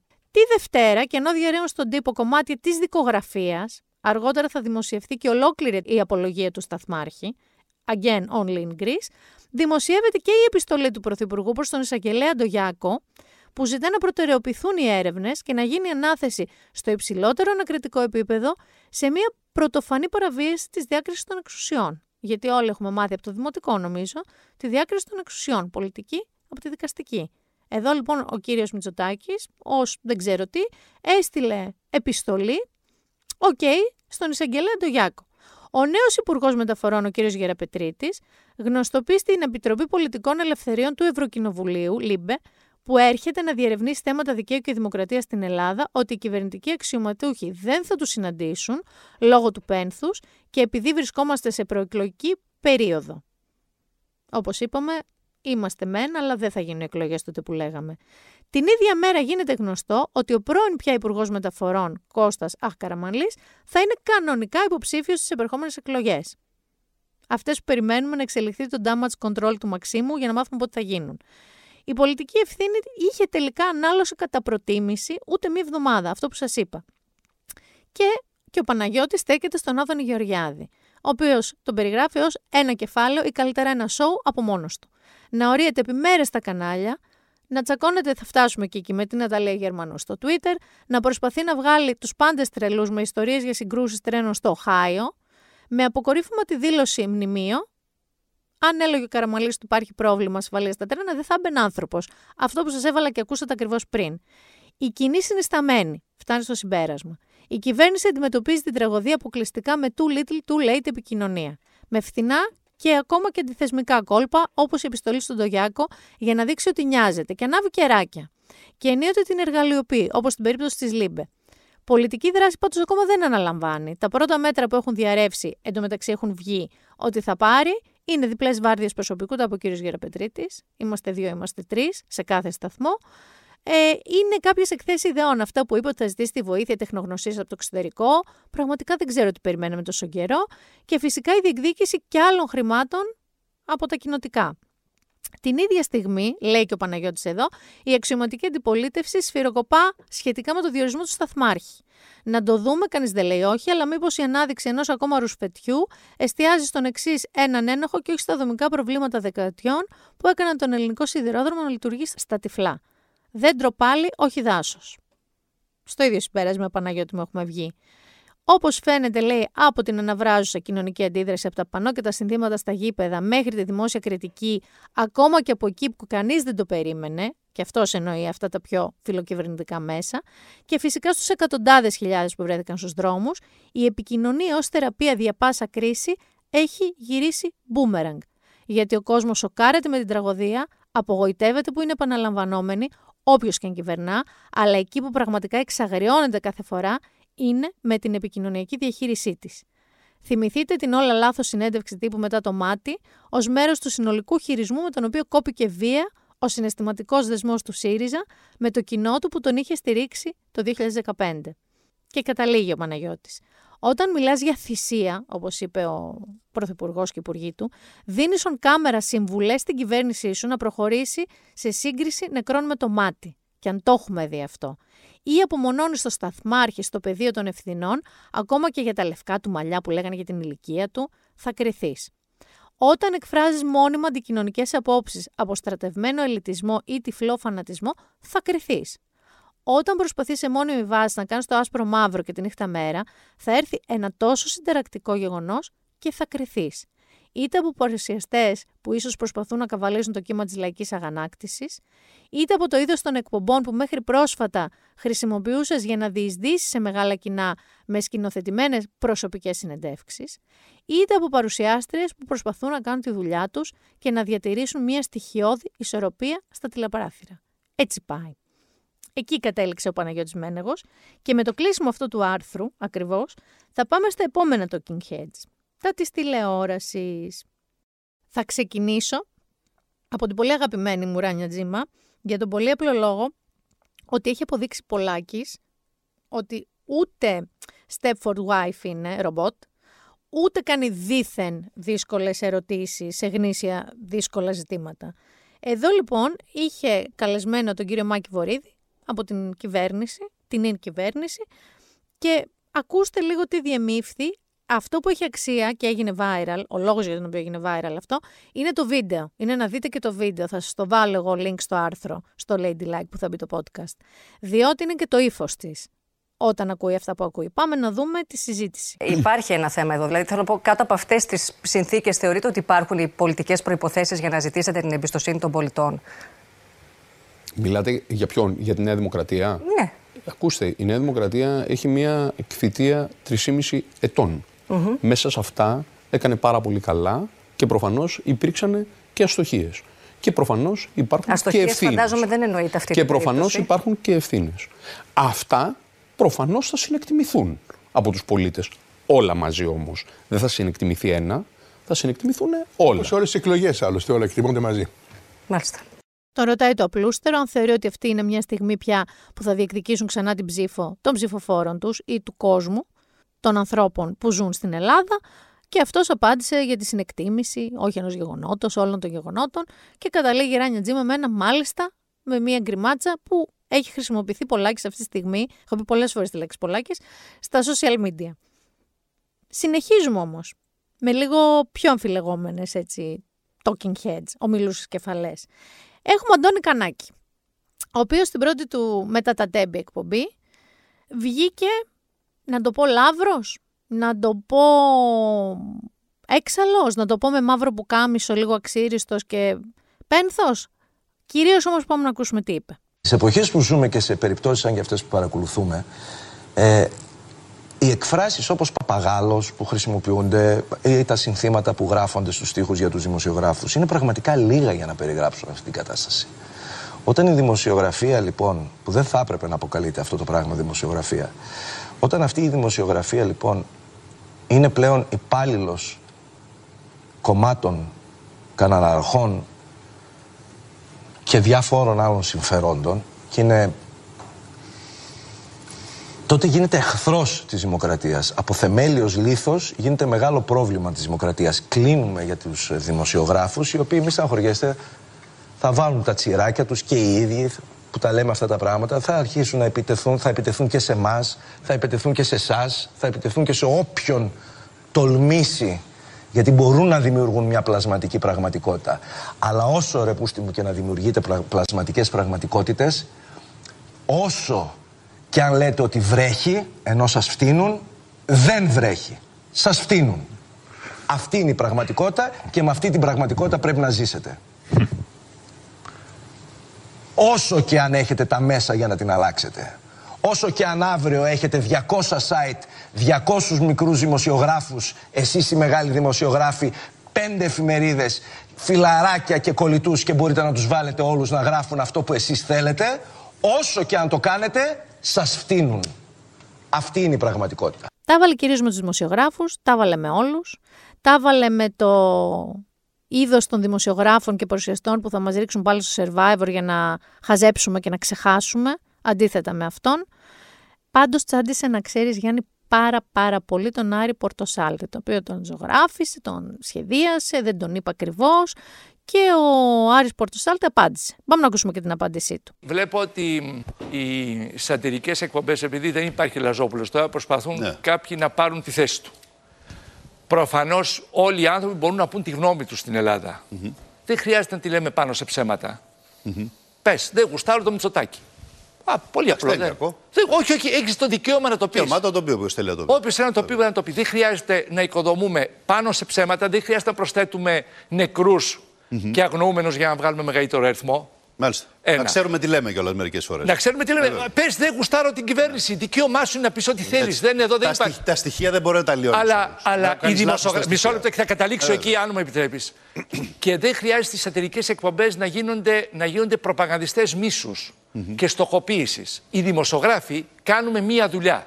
Κάποιοι εξημών κάνουν τη δουλειά του ρεπόρτερ, μαζεύουν τα στοιχεία. Κάποιοι από εμάς, με μια κάποια χρόνια, τολμούμε να πούμε τη γνώμη μας. Λέμε γνώμη επί των δεδομένων. Αυτή τη γνώμη δεν χρειάζεται να την αγοράσει κάποιος. Την ακούει, την πετάει. Την κρίνει την... ο κόσμος κάθε μέρα. Μπράβο. Λοιπόν, κρίνει ο κόσμος, δεν λοιπόν, χρειάζεται. Λοιπόν, αλλά λέμε γνώμη. Δεν διαμορφώνουμε γεγονότα. Δεν μπορεί να ποινικοποιείται λοιπόν. Η γνώμη όμως δεν μπορεί να ποινικοποιείται και δεν μπορεί να στοχοποιείται. Έτσι. Γιατί αυτή τη στιγμή, αυτή τη στιγμή κυκλοφορούν ε, όλο αυτό που βλέπω σε κάποια σατυρική εκπομπή. Δείχνουν είναι το σαν τον Βέβαια. λογοκριτή της Χούντας. Mm-hmm. Ζαλοκώστα μου θυμίζει. Δηλαδή θα πρέπει εγώ να υποβάλω κάθε πρωί σε κάποιον από αυτόν τους παρουσιαστές το τι θα πω για να πάρω την έγκρισή του αν πρέπει να το πω. Είναι κήρυγμα μίσους αυτό. Mm-hmm. Αυτό πρέπει να το κόψουμε. Και στοχοποίηση. Δεν θα, δεν θα μας βγάλει σε καλό αυτή η ιστορία. Αυτή η ιστορία της στοχοποίησης δεν θα μας βγάλει σε καλό. Ρητορικές μίσους, δεν είναι καλό αυτά να γίνονται, χούντες, αναφέρει και αυτός κτλ. Και, και ξαναπατάει τον κάλο του κανάκι. Ο οποίος ξαναβγαίνει. Πάλι με μαύρα ρούχα, και αυτή τη φορά είναι πάλι Λαύρος, συγκεκριμένα Λαύρος, ότι τίποτα δεν έμαθαν από την πρώτη του τοποθέτηση και τα ίδια λένε ξεδιάντροπη διαπλοκή. Πάμε να ακούσουμε και αυτό. Εδώ και καιρό βέβαια παρακολουθούμε μία ακραία και ξεδιάντροπη ο τρόπος με τον οποίο εφαρμόζεται και είναι ξεδιάντροπος μία ακραία και ξεδιάντροπη διαπλοκή μεταξύ συγκεκριμένων δημοσιογράφων και πολιτικών εξουσιών δηλαδή δύο μέρη που εξορισμού θα έπρεπε να είναι απέναντι όχι απλά δεν είναι απέναντι το ένα κυρίως θα έπρεπε να ελέγχει το άλλο αλλά συνεργάζονται στενά ε, συναλλάσσονται στενά, συνεργάζονται στενά. Παρακολουθούμε λοιπόν αυτή την ακραία και ξεδιάντροπη διαπλοκή να εξελίσσεται μπροστά στα μάτια μας σε κοινή θέα και μάλιστα και αυτό είναι ιδιαίτερος εξοργιστικό δεν έχουν ούτε καν την συναισθηματική νοημοσύνη την τσίπα βρε αδελφέ, την, την ανθρωπιά να χαλαρώσουν λίγο αυτό το υπερθέαμα διαπλοκής ε, αυτές τις ημέρες. Θέλω να σας πω ότι κάπου εδώ στο παιχνίδι μπαίνει και μάντεψε ποιος. Wild guess από την κυβέρνηση είναι υπουργός. Ποιος θα μπορούσε να εμπλακεί Twitter, ε, ε, εκπομπές. Ο Άδωνης Γεωργιάδης. Καλά μάντεψες.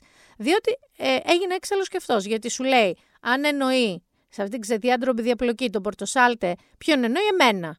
Και βγαίνει με μία ανάρτηση στο Facebook και σε εκπομπή τα είπε να ξέρεις, σε μια εκπομπή αν δεν κάνω λάθος στην ΕΡΤ, αλλά να σας διαβάσω λίγο και την ανάρτησή του στο Facebook. Ο κύριος Κανάκης που είχε δίπλα του επί χρόνια σκολητό και συνεργάτη του κάποιον που έκανε ό,τι έκανε και δήλωσε ότι δεν το είχε καταλάβει, αντί να κρύβεται από ντροπή, το παίζει τιμητή στον πάντων και κατηγορεί τον καναλάρχη που δίνει βήμα στον κύριο Άρη Πορτοσάλτε και σε εμένα. Υπό το πρόσχημα της άτυρας, στιγνή προπαγάνδα και λαϊκισμός. Ο Γκλέτσος θέλει να ξυλοφορτώσει τον κύριο Χιώτη. Ο Κανάκης να φημώσει τον Πορτοσάλτε. Αν κάποιος δημοσιογράφος με τις απόψεις του φαίνεται ότι υποστηρίζει την κυβέρνηση, τότε πρέπει να τον εξευτελίσουν με κάθε δυνατό μέσο. Εάν όμως η κυρία Ράνια Τζίμα π.χ. επιτεθεί στην κυβέρνηση, την πήρε μπάλα και τη ράνια και καλά έκανε αν αυτό πιστεύει δικαίωμά της, τότε αποθεώνεται. Εάν πεις ότι η κυρία Καλογεροπούλου π.χ. ή ο κύριος Βέρκος στηρίζουν το ΣΥΡΙΖΑ, τότε είσαι απαράδεκτος που δεν σέβεσαι τη δημοσιογραφική τους ιδιότητα. Εάν όμως τολμήσεις να μιλήσει ο Μπάμπης Παπαναγιώτου π.χ. ή η κυρία Παναγοπούλου, τότε είναι πιασμένοι φίλοι του Μητσοτάκη κτλ. Ο Κανάκης έτσι είναι τιμητής. Αλλά ο Πρετεντέρης πιασμένος.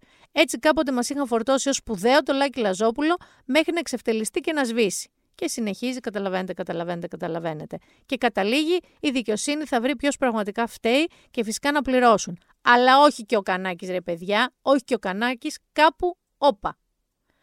Έρχομαι εδώ. Έχει μπει στο χορό και ο Άδωνης Γεωργιάδης. Ο, δε, για να μην σας βάλω κι άλλο Αντώνη Κανάκη, γιατί δεν μου φταίτε και τίποτα, ε, τον Λούζη και τον Άδωνη Γεωργιάδη που λέει τι φάση, τι σχέση είναι αυτή με τον Άρη Πορτοσάλτε. Εν τω μεταξύ όμως, η Ναταλία Γερμανού το απαντάει στο Twitter του Άδωνη Γεωργιάδη που λέει αυτό ότι πιάστηκε με την κατσίκα στην πλάτη ο Αντώνης Κανάκης. Εννοείται ότι μιλάει για το συνεργάτη του και το revenge porn, το οποίο το ζήσαμε πρόσφατα. Απαντάει και στην πιο κυριλέ, στην Ναταλία Γερμανού. Έχουμε λοιπόν τον Άδωνη Γεωργιάδη και ένα λέγε τον Κώστα Καραμαλή και την άλλεγε ότι είναι επικίνδυνα τα τρένα και να τσακώνεται με τον Αντώνη Κανάκη που ο Αντώνης Κανάκης τσακώνεται με όλους τους δημοσιογράφους και με την Ναταλία Γερμανού. Είχαμε και άλλο talking head. Νίκος Μουτσινάς. Έκανε μια αρχική τοποθέτηση. Πάμε να ακούσουμε την πρώτη τοποθέτηση. Ο Σταθμάρχης, ο οποίος ναι, έκανε λάθος. Ναι, δεν λέμε ότι δεν έκανε λάθος. Προ προς Θεού. Αλλά κάναμε focus γιατί τον βάλανε ηλικιωμένος, γκριζομάλης, με έξι μήνες. Ναι, προφανώς με κάποιο ρουσφέτη μπορεί να μπει και προφανώς είναι πάρα πολύ με ρουσφέτη. Μην το κάνουμε δηλαδή. Είναι πάρα πολύ μερουσφέτη. Ξαφνικά έγινε σπότε εκεί ότι εκεί γίνεται το πράγμα. Βγήκε ο Πρωθυπουργός σαν να είναι πάλι κορονοϊός γιατί είναι η ίδια φάτσα. Ο επικοινωνιολόγος πρέπει να αλλάξει. Αλλάξτε τον. Πρωθυπουργέ, βγαίνετε το ίδιο, ό,τι και να συμβεί. Είτε είναι κορώνα, είτε είναι ατύχημα, είτε είναι βιασμοί. Είναι ένα ίδιο πρόσωπο πολύ στεναχωρημένο. Αν δεν το αντέχετε, μπορείτε να παραιτηθείτε. Είναι πάρα πολύ ωραία πράξη, όχι ο Πρωθυπουργός μόνο, όλοι. Βγείτε, υπάρχει, υπάρχει ένα ποσοστό ανθρωπιάς που λέει ότι παιδιά δεν μπορώ. Δεν μπορούμε. Α έρθει κάποιος που μπορεί. Μην φανταζόμαστε ότι μπορούμε, γιατί δεν μπορούμε. Συμβαίνει συνεχώς. Είναι σαν να γίνεται, γίνεται κάτι. Κάποιος απολύεται, κάποιος παρετείται για να γίνει όλο το εφέ. Ο άλλος που παρετήθηκε, επαναλαμβάνω, πάλι θα είναι στο ψηφοδέλτιο. Δεν τα κατάφερε σε εκείνον το Υπουργείο, δεν τα καταφέρει των τροφίμων. Πάρα πολύ ωραία και μετά ένας πρωθυπουργός, περίληπο, χαμηλά το κεφάλι, του δίνει και οδηγίες που να κοιτάει και να φαίνεται στεναχωρημένος, να είναι εκεί πέρα και να λέει Αυτό έγινε. χιλιά συγγνώμη. Είπε κάποια πράγματα αυτονόητα, γιατί μέχρι στιγμής αυτό που ακούμε είναι μέχρι ένα βαθμό κάποια αυτονόητα πράγματα. Δηλαδή η Ράνια Τζίμ αποθεώθηκε γιατί έκανε τη δουλειά της. Και επειδή την ξέρω, αλλά και η ίδια φέρεται έτσι, δεν θεώρησε ότι έκανε κάτι παραπάνω. Δεν νομίζω ότι δηλαδή έβλεπε πόσο viral έγινε αυτό το βίντεο και έλεγε πω, πω τέλεια. Θεώρησε ότι έκανε απλά τη δουλειά της. Αντίστοιχα, ο Νίκος Μουτσινάς είπε κάποια πράγματα αυτονόητα σε μια εκπομπή ψυχαγωγική. Δεν είναι εδώ το τέλος όμως. Όχι, όχι, όχι, όχι, όχι. Γιατί έχει μια ενότητα στην εκπομπή του που νομίζω λέγεται Χρηστή τηλεόραση, κάτι τέτοιο, και εμείς στα πολυλογώ σχολιάζει πράγματα που συμβαίνουν στην τηλεόραση. Στην τηλεόραση λοιπόν, γιατί περνάμε σε αυτό το ρημάδι το entertainment, infotainment, πείτε το πώς θέλετε, αυτές τις εκπομπές που είναι από το πρωί μέχρι και το μεσημέρι απόγευμα, η Κατερίνα Καινούριου έχει τη δική της εκπομπή. Εκεί λοιπόν και αυτό το απόσπασμα έπαιξε ο Μουτσινά, αλλά δεν θα το βάλω όλο, θα βάλω την κατάληξη του μόνο. Εκεί λοιπόν τα έβαλε η Κατερίνα Καινούριου με τον Γιώργο Τσαλίκη. Έχετε προσέξει ότι ξεκινήσαμε να συζητάμε λίγο για τον κύριο Βασίλη το Σταθμάρχη, τον Πρωθυπουργό, τον Υπουργό, την Αργεντινή. Έχουμε φτάσει στην Κατερίνα Καινούριου και τον Γιώργο Τσαλίκη. Όλα αυτά έχουν γίνει αυτή την εβδομάδα. Λοιπόν, τα έβαλε με τον Γιώργο Τσαλίκη και με την Πάολα και δεν θυμάμαι και ο Βέρτης. Είναι κάποιοι τέλος πάντων που τα μπουζούκια ανοίξανε όπως και τα θέατρα και πήγε και κόσμος. Και όλο αυτό το θεωρεί η Κατερίνα καινούργια ντροπή. Ο Τσαλίκης το υπερασπίζεται, για να μην σας βάλω να το ακούσετε, ξαναλέω, λέγοντας ότι μα εμείς οι καλλιτέχνες και με δικές μας, ε, με δικές μας απώλειες, πολύ σοβαρές οικογενειακά προβλήματα, είναι δουλειά μας να διασκεδάζουμε και βγαίνουμε και διασκεδάζουμε. OK. Okay. Του λέει όχι διαφωνώ, γιατί αν εμένα έχει πεθάνει ο παππούς μου δεν ε, είναι συλλογικό το πένθος, ενώ τώρα είναι συλλογικό. Μη σας τα πολυλογώ. Λέει αυτά Της λέει ο Τσαλίκης: Δεν είμαστε μόνο εμείς όμως τα μπουζούκια και τα θέατρα ανοίξανε και με αυτούς θα έχει κατένα καινούριο. Το βάζει λοιπόν αυτό το απόσπασμα ο Νίκος Μουτσινάς στη δική του εκπομπή και καταλήγει σε αυτό το συμπέρασμα. Δεν κατάλαβα. Την πέσανε στους καλλιτέχνες που βγήκαν το Σαββατοκύριακο κάποιοι και τραγουδήσανε. Παιδιά, το τριήμερο εθνικό, ε, εθνικό πένθος αφορούσε μόνο τα, δημόσια. Δηλαδή, δυστυχώς, εγώ δεν το καταλαβαίνω με ρωτάς αυτό, Άμα λε, έχω εθνικό πένθο, τελειώνει το σύστημα όλο. Τελειώνει το σύστημα. Λε εθνικό πένθο. Το επιβάλλω, γιατί αυτό νιώθω ότι πρέπει να γίνει. Και το... Αυτό λοιπόν, αυτοί μίλησαν οι άνθρωποι δεν θα κάνουν σχολικέ γιορτέ και κάτι δημόσια πράγματα, ενώ δεν αφορούσε κανέναν. Και αυτό που είπα, όντω, ήταν μια παρακίνηση αυτό που έλεγα, γιατί δεν γνωρίζω και τι ε, διαδικασίε του ΣΕΙ, γιατί δεν είμαι και γραμμένο στο ΣΕΙ. Δεν γνωρίζω ακριβώ πώ γίνεται. Απλά αυτό περίμενα και αυτό είπα και δεν το είπα για να γίνει και κάτι βαριέμαι. Δεν είναι αυτό ζητούμενο. Μην μείνουμε τώρα εκεί, λίγο να συγκεντρωθούμε. Παρ' όλα αυτά, πάλι εδώ πέρα τώρα, κάπως μεταξύ μας πάλι, πρέπει να, να σου πω εγώ πώς πρέπει να βιώσεις το πένθος του άλλου. Κατάλαβες τώρα τι γίνεται; Να την πει ο ένας τον άλλον. Δεν θα μου πεις πώς θα πενθήσω ρε παιδί μου. Θα πάμε και στο πενθόμετρο μετά. Έρχεται όμως μετά η Κατερίνα καινούριου και εκνευρίζεται και πληγώνεται που την κρίνει έτσι. Και πάμε να ακούσουμε λίγο πώς το, πώς το διαχειρίζεται. Ακόμα και αν θες να κάνεις πολιτική σάτυρα, δεν, όχι, η πολιτική μπορεί να, να είναι στιγμή. Μην στοχοποιήσει ανθρώπους που δεν έχουν καμία σχέση με αυτό που θες να περάσεις. Εγώ αυτό θέλω να πω, γιατί και εγώ στεναχωρήθηκα με κάποια σχόλια χθες. Ε, και δεν είναι ένα κακό μοντάζ κάποιων πραγμάτων που μπορεί να υπόθηκαν ότι τα πάμε όλα εγωκεντρικά. Με συγχωρείτε, εγώ απλά παρουσιάζω μια εκπομπή είναι πολύ δύσκολο αυτό το θέμα για μένα και για όλους εδώ που το χειριζόμαστε. Ανθρώπινα είναι δύσκολο και προσπαθώ να το κάνω με σεβασμό. Γι' αυτό και το βλέμμα μου, αγαπημένοι τηλεθεατές, καθημερινά είναι χαμηλά. Δεν ξέρω αν σας λέει κάτι αυτό. Κατερίνα μου, μια χαρά σε εκτιμώ σε αυτό που κάνεις σε πάρα πολύ καλή, αλλά αυτό το με βλέπετε που κοιτάω χαμηλά, κοιτάω χαμηλά γιατί από σεβασμό, ε, με άφησε λίγο, λίγο έτσι, να το πω μπερδεμένη, να το πω περίεργα. Επίσης, μιλάγανε, βγήκε και ένας τριαντάφυλλος κάπου, δεν σας το βάλω ούτε αυτό, ο οποίος έλεγε γιατί πήγαν και τραγούδισαν μόνοι τους τα μπουζούκια τους; Γιατί ο Τσαλίκης εννοείται ότι είπε και για τις οικογένειες που ζουν από τα μπουζούκια και αυτά, από του εργαζόμενους. Και γιατί δεν κάναμε όλοι μαζί, λέει, μια συναυλία, να δώσουμε λεφτά στις οικογένειες των θυμάτων. Δεν είναι αναξιοπαθούντες. Δεν, δεν ζήτησαν οι άνθρωποι από εμάς λεφτά. Ζητάνε αποζημιώσεις άλλο αυτό από αυτούς που φταίνε τι να κάνετε μια συναυλία να μαζέψετε λεφτά; Οι άνθρωποι χάσαν τους ανθρώπους τους. Έχουμε χάσει λίγο, θα έλεγα σοβαρά την μπάλα εδώ πέρα. Εντάξει. Αλλά θέλω λίγο να πάμε πριν τη δική μου γνώμη στην παρέμβαση της ΕΣΥΑ. Γιατί ξύπνησε και η ΕΣΥΑ. Παρενέβηκε η ΕΣΥΑ. Ειδικά δεν νομίζω ότι τα έβαλε τόσο με το Μουτσινά, όσο τα έβαλε με το Αντώνη Κανάκη. Ε, η ΕΣΥΑ λοιπόν, δεν θα σας την πω όλη, αλλά να σας πω μερικά αποσπάσματα της ανακοίνωσης της ΕΣΥΑ. Από την πρώτη στιγμή του τραγικού δυστυχήματος στα τέμπη, οι δημοσιογράφοι βρίσκονται στην πρώτη γραμμή και μεταδίδουν νυχθημερών τις εξελίξεις. Η δημοσιογραφική έρευνα είχε αναδείξει εδώ και καιρό τις ελλείψεις στι υποδομές και την ασφάλεια των σιδηροδρομικών γραμμών. Τα ρεπορτάζ αυτά δεν αναπαρήχθησαν όσο θα πετούσε σοβαρότητα του ζητήματος, με ευθύνη των επιχειρήσεων τύπου και των ιδιοκτητών τους. Το Διοικητικό Συμβούλιο της ΕΣΥΑ τοποθετήθηκε δημόσια και ξεκάθαρα για τα δομικά προβλήματα των μέσων ενημέρωσης, το εύκολο τσουβάλιασμα που καταλήγει στην ουσιαστική στοχοποίηση των δημοσιογράφων από χιουμοριστικές εντός εισαγωγικών εκπομπές, αποτελεί φτηνή εργαλειοποίηση της δικαιολογημένης οργής της κοινωνίας και ξεκάθαρα επιχειρεί να μετατοπίσει το βάρος των πραγματικών ευθυνών. Και καταλήγει η ανακοίνωση της ΕΣΥΑ, καλό θα ήταν οι χιουμορίστες εντός εισαγωγικών ξανά παρουσιαστές να μην συμβάλλουν στη συγκάλυψη και το συμψηφισμό των ευθυνών, δεν είναι άλλωστε η πρώτη φορά, και να σεβαστούν τον κόπο χιλιάδων εργαζομένων που δουλεύουν ακούραστα με απολαβές που απέχουν μακράν από αυτές των τηλεπερσόνων τιμητών. Το λες και outs, το λες και τζις, το λες πολλά πράγματα. Και το σάγκα Μουτσινά συνεχίστηκε εξαιτίας της ανακοίνωσης της ΕΣΥΑ. Δεν σας βάζω άλλο ηχητικό, αλλά θα σας διαβάσω τι είπε μόλις πληροφορήθηκε αυτή την ανακοίνωση. Είπε λοιπόν, για μένα λέει, Όχι, εγώ σάτυρα δεν κάνω, δεν ξέρω τι κάνω. Έχω περάσει και από πολλά στάδια. Χιουμορίστας είμαι, τηλεπερσόνα και στα μούτρα σου. Είμαι πολύ χιουμορίστας που δεν έχω σπάσει αυτή τη στιγμή όλο το πλατό. Με όλα αυτά που γίνονται και παρόλα αυτά ερχόμαστε, τι να κάνουμε είναι εργασία, αλλά θέλω να πω, δεν τους ξέρω στην ΕΣΥΑ, δεν είμαι δημοσιογράφος, οπότε δεν μπορώ να μιλήσω για τους ανθρώπους. Θα μιλήσω όμως. Σιγά μην δεν μίλαγε. Όπως μίλησα για το ΣΕΙ, είναι το Σωματείο Ελλήνων Ιθοποιών, και τα άκουσα, θα μιλήσω και θα πω ότι συμφωνώ με τον Κανάκη. Άκυρη ανακοίνωση γιατί το κάνατε προσωπικό. Και συνεχίζει κάπου λίγο πιο κάτω και λέει ότι υπάρχουν κάποιοι δημοσιογράφοι, ο Θεός να τους κάνει δημοσιογράφους, οι οποίοι ανοίγουν το στόμα τους και λένε τεράστιες μπουρδες που είναι προσβλητικές και άκερε για την περίοδο. Μαζέψτε τους και είμαι εντάξει. Θέλετε να σας πω και εγώ τώρα τη δική μου μικρή παρόλα, το δικό μου input σε σχέση με όλο αυτό που έχει ξεκινήσει και γίνεται. Καταρχάς, για μένα είναι ξεκάθαρο ότι ξεχυλώνει η ιστορία. Δηλαδή, όταν έχουμε φτάσει στο σημείο να έχουμε συζητήσεις με την Κατερίνα Καινούριου, χωρίς να το λέω υποτιμητικά, και τον Γιώργο Τσαλίκη και τον Αντώνη Κανάκη Λαύρο κατά παντών, ε, με ένα πολύ λάθος τρόπο σε μένα το λέω αυτό τώρα. Ε, το θεωρώ λακιστικό αυτό που έκανε, το θεωρώ λίγο τζάμπα μαγιά, το θεωρώ εύκολο.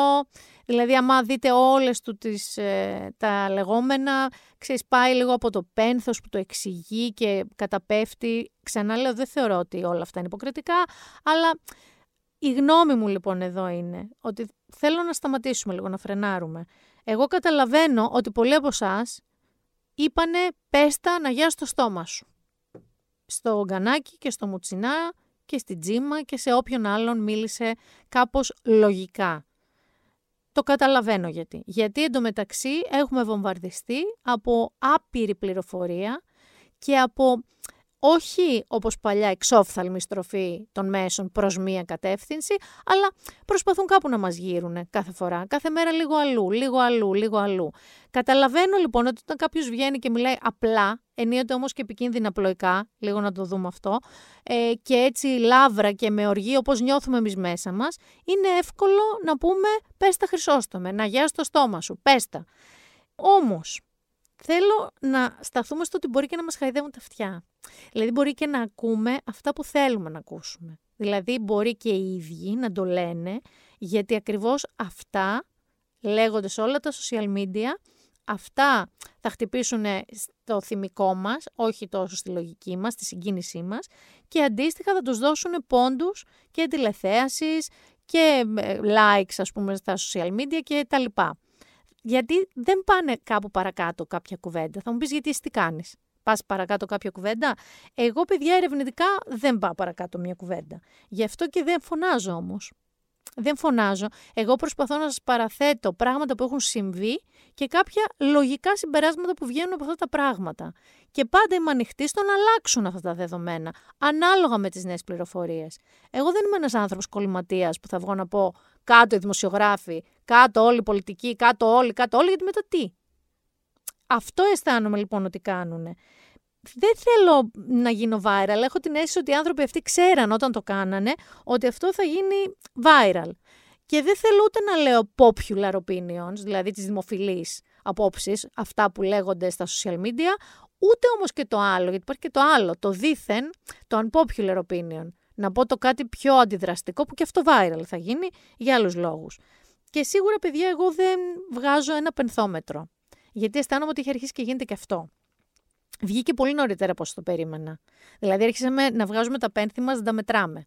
Το υπονόησε ο Κεντόνο Κανάκης, λέγοντας ότι και τώρα όλα αυτά τα τύπου άλλα κανάλια θα σας πετάξουν και ένα survivor στη μούρη για να έχετε να πορεύεστε να χαζέψετε, να ξεχάσετε. Λοιπόν, by the way, η εκπομπή που είπαμε και η Κατερίνα καινούργια, γιατί αυτή είναι η εκπομπή αυτή. Τι να κάνει, πόση ώρα ασχολείται με τα τέμπη. Μπορεί και στο ίδιο επεισόδιο να είπανε και για το πόσο κατίνα είναι η ελευθερία ελευθερίου στο ίδιο επεισόδιο που σεβασμός και χαμηλά μάτια. Αυτό συμβαίνει. Λοιπόν, θέλω λίγο εδώ να πω ότι και στο κανάλι στο οποίο βρίσκεται ο Αντώνης Κανάκης υπάρχουν άλλες εκπομπές. Γίνεται κανονικά το πρόγραμμα των καναλιών. Και πραγματικά θέλω να μην πέσετε σε αυτή την παγίδα, διότι έχω δει κρούσματα και εγώ ίδια και να μην αρχίσετε αυτό το φάγωμα. Διότι πραγματικά είδα Α, η άλλη ανέβασε τη Τρόη, ενώ πενθούμε. Α, η άλλη πήγε ταξίδι, ενώ πενθούμε. Α, ο άλλος ε, παίζει. Γιατί παίζει το Masterchef, γιατί παίζει το Survivor, ενώ πενθούμε. Λοιπόν, δεν θα βγάλουμε τα πένθη μας να τα μετρήσουμε και όπως σωστά είπε ο Μουτσινάς σε ένα σημείο, ο κάθε ένας το βιώνει διαφορετικά. Δηλαδή θεωρείς εσύ ότι αν κάποιος θέλει να χαζέψει, να το κεφάλι του να γίνει πουρές από το Survivor, γιατί μια εβδομάδα δεν αντέχει άλλο αυτό που του συμβαίνει, ξαφνικά είναι λιγότερο, τι να σου πω, Έλληνας, συμπάσχει λιγότερο με αυτές τις οικογένειες από σένα που βγαίνεις και τον κρίνεις; Εγώ θεωρώ προσωπικά, παιδιά, ότι όλα αυτά, αυτό το πράγμα τώρα που έχει αρχίσει το βιολάκι, το μόνο που κάνει, το μόνο που καταφέρνει 100% είναι να μην έχουμε focus εκεί που πρέπει. Αυτό γίνεται.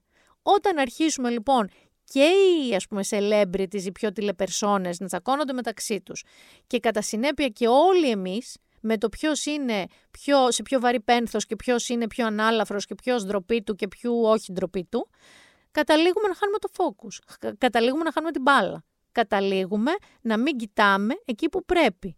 Και αυτό που πρέπει να κοιτάμε είναι τι συμβαίνει. Είναι αν θα παραπεμφθούν και ποιοι και πότε και εντωμεταξύ με ποιο τρόπο θα ξαναχρησιμοποιήσουμε τα τρένα χωρίς να τρέμει το φιλοκάρδι μας ότι θα έχουμε και άλλους 57 και άλλους 57 και άλλους 57.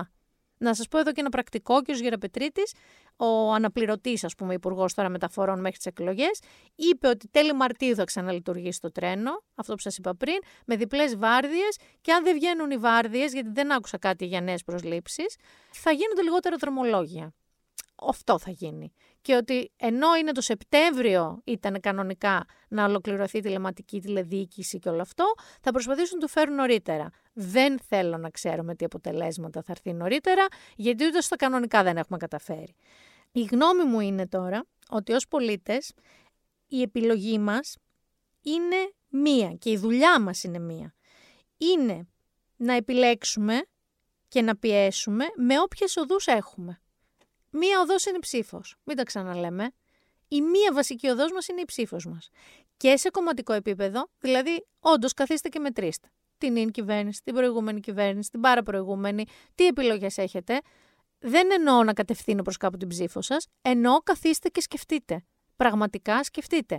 Και αν αποφασίσετε λοιπόν και κόμμα, να κάτσετε να σκεφτείτε και τους βουλευτές που θέλετε να βγάλετε. Γιατί κάποιοι από αυτούς τους βουλευτές είναι πολύ πιθανό να γίνουν υπουργοί. Άρα μην ψηφίζετε γιατί είναι από το χωριό σας, γιατί έχει διορίσει ένα μπατζανάκι σας, για να μην ξαναλέμε όλη αυτή την παθογένεια. Μια άλλη επιλογή που έχουμε εμείς σαν πολίτες είναι η επιλογή της πληροφορίας μας. Δηλαδή, λέγεται τηλεκοντρόλ, λέγεται κουμπάκι ραδιοφώνου, κουμπάκι podcast, λέγεται κουμπάκι. Κουμπάκι είναι. Εσείς και εγώ διαλέγουμε από πού πληροφορούμαστε. Και ανάλογα με το τι διαλέγουμε εμείς, ανάλογα έχει δημοτικότητα αυτό το μέσο ή όχι, ανάλογα παίρνει παραπάνω διαφημίσεις ή όχι και ανάλογα εξελίσσεται ή όχι. Και κάτι άλλο που δεν δίνουμε ποτέ σημασία. Γιατί το να φωνάζουμε παιδιά στα social media είναι πάρα πολύ θεμητό, ειδικά όταν έχουμε κάτι συγκεκριμένο να πούμε, με mention φορείς, οργανισμούς, υπουργεία, ευρωπαϊκούς φορείς. Είναι καλό να ψάξουμε με ποιο τρόπο μπορούμε να επικοινωνήσουμε. Δεν λέω με περιστέρια, εννοώ με mail. Αν έχουμε κάποια στοιχεία, αν έχουμε ένα περιστατικό, αν έχουμε μια διαμαρτυρία, να δούμε πού μπορούμε να την απευθύνουμε. Αν θέλουμε να καταθέσουμε λόγω μια μήνυση κάπου, γιατί κάτι μας συνέβη σε κάποια δημοσία υπηρεσία, να βρούμε τον τρόπο. Έχουμε σαν πολίτες επιλογές και όταν όλη αυτή η οργή λίγο καταλαγιάσει, θα πρέπει να βρούμε έναν τρόπο να τη διοχετεύσουμε χρήσιμα. Χρήσιμα. Και οι φωνές είναι χρήσιμες, σίγουρα οι πορείες σαν τη χτεσινή, την προχτεσινή είναι χρήσιμες, αλλά πρέπει να αναλάβουμε λίγο την ευθύνη μας σαν πολίτες. Ποιους διαλέγουμε να κυβερνούν, ποιους διαλέγουμε να ενημερώνουν κτλ. κτλ. Για λίγο cleansing, για λίγη κάθαρση, και αυτό είναι pun intended, θέλω να κρατήσουμε σαν τελευταίο ηχητικό από αυτό το επεισόδιο το φανταστικό Σωτήρι Τσαφούλια, το σκηνοθέτη του έτερος εγώ, ο οποίος πάντα, σε ό,τι και αν έχει τοποθετηθεί, είναι ένας απολύτως ισορροπημένος, ακριβοδίκαιος άνθρωπος που σε όσα λέει δεν του βρίσκεις ψεγάδι. Έτσι κάπως είναι και η τοποθέτησή του γύρω από το θέμα των τεμπών σε μια εκπομπή της ΕΡΤ που έδωσε συνέντευξη. Για πάμε να τον ακούσουμε. Το δυστύχημα στα τέμπη, κατά τη γνώμη μου, ε, δεν ανέδειξε τίποτα άλλο από την παθογένεια και την ανικανότητα της ελληνικής πολιτείας τα τελευταία 23 χρόνια. Για μένα δεν είναι... Το, το έγκλημα αυτό είναι συλλογικής ευθύνης. Και δεν είναι συλλογικής ευθύνης μόνο της πολιτικής εξουσίας, αν θέλετε. Ε, είναι ένα, για μένα ένα δυστύχημα το οποίο έχει νεκρούς, ε, το μόνο χειρότερο από αυτό είναι να έχεις νέους νεκρούς. Αυτό είναι κάτι που ξεπερνιέται πολύ δύσκολα. Οι νέοι άνθρωποι από 15 χρονών, 20-25. Είναι ναι, παιδιά που πήγαιναν στην πόλη που ναι, σπουδάζουν και, και, και πλήρωσαν. Εγώ πιστεύω ότι πλήρωσαν τις παθογένειες αυτού του, του κράτους και ολονόμα. Δηλαδή είναι μια στιγμή που για μένα ε, χρειάζεται να κάνουμε όλη την αυτοκριτική μας. Δηλαδή, όποιος ποτέ χρησιμοποίησε γνωστό για να σβήσει μια κλίση, για να βάλει το παιδί του κάπου καλά στο στρατό, για να πάρει μια θέση, έχει ευθύνη. Οι εκπομπές, οι δημοσιογραφικές, που ανέδειξαν το θέμα, και τους ευχαριστούμε γι' αυτό, έχουν ευθύνη διότι το 1 δέκατο του χρόνου να αφιέρωναν στα πράγματα που δεν γίνονται και αφορούν την ασφάλειά μας, σε σχέση με το χρόνο που αφιερώνουν στους παίκτες των reality σε πράγματα που δεν έχουν καμία αξία, το 1 δέκατο αυτού του χρόνου να αφιέρωναν για τα πράγματα αυτά, κάτι άλλο θα έχει φτιάξει. Για τους πολιτικούς δεν το συζητάμε, διότι ζούμε σε μια χώρα που δυστυχώς τη λέξη φιλότιμο, ενώ την ε, καμαρώνουμε ότι είμαστε οι μόνοι που την έχουμε, την κρατάμε μόνο στα λεξικά μας. Δεν τη βάζουμε καθόλου στην πολιτική ζωή. Ο όρος πολιτική ευθύνη ή ευθυξία απέχει ε, κατά πολύ. Ε, αυτό που βλέπω τώρα εγώ είναι ότι μου κάνει πάρα πολύ μεγάλη εντύπωση πόσο γρήγορα μπήκανε στο παιχνίδι των Εσύ φταίς, εγώ φταίω. Περίμενα ότι θα τα αφήναν λίγο παραπάνω. Δηλαδή η ταχύτητα που μπήκανε σε αυτή τη στοιχομηθεία ήταν εντυπωσιακή. Ε, βλέπω από τη μία την πλευρά του, τη νομική του σταθμάρχη να επικεντρώνεται στο ότι μη βλέπετε το δέντρο και χάνετε το δάσος και βλέπω και από την άλλη την ε, πολιτεία. Αυτό μου κάνει εντύπωση είναι το εξής. Είναι ότι είναι σωστό να μην βλέπουμε το δέντρο χάνοντας το δάσος, αλλά δεν πρέπει να ξεχνάμε ότι και το κάθε δέντρο είναι μέρος του δάσους. Δηλαδή, αν αύριο το πρωί εγώ σας έπαιρνα τηλέφωνο και σας έλεγα Αγαπημένα μου, Απόστολο, έχω ανάγκη από δουλειά, βρέζω μια θέση. Mm-hmm. Και μου λέγατε εσείς ότι σου βρήκα μια θέση. Mm-hmm. Να πας δίπλα στο Χριστόφορο Κοτούλα που είναι αγγιοχειρουργό να χειρουργείς. Mm-hmm.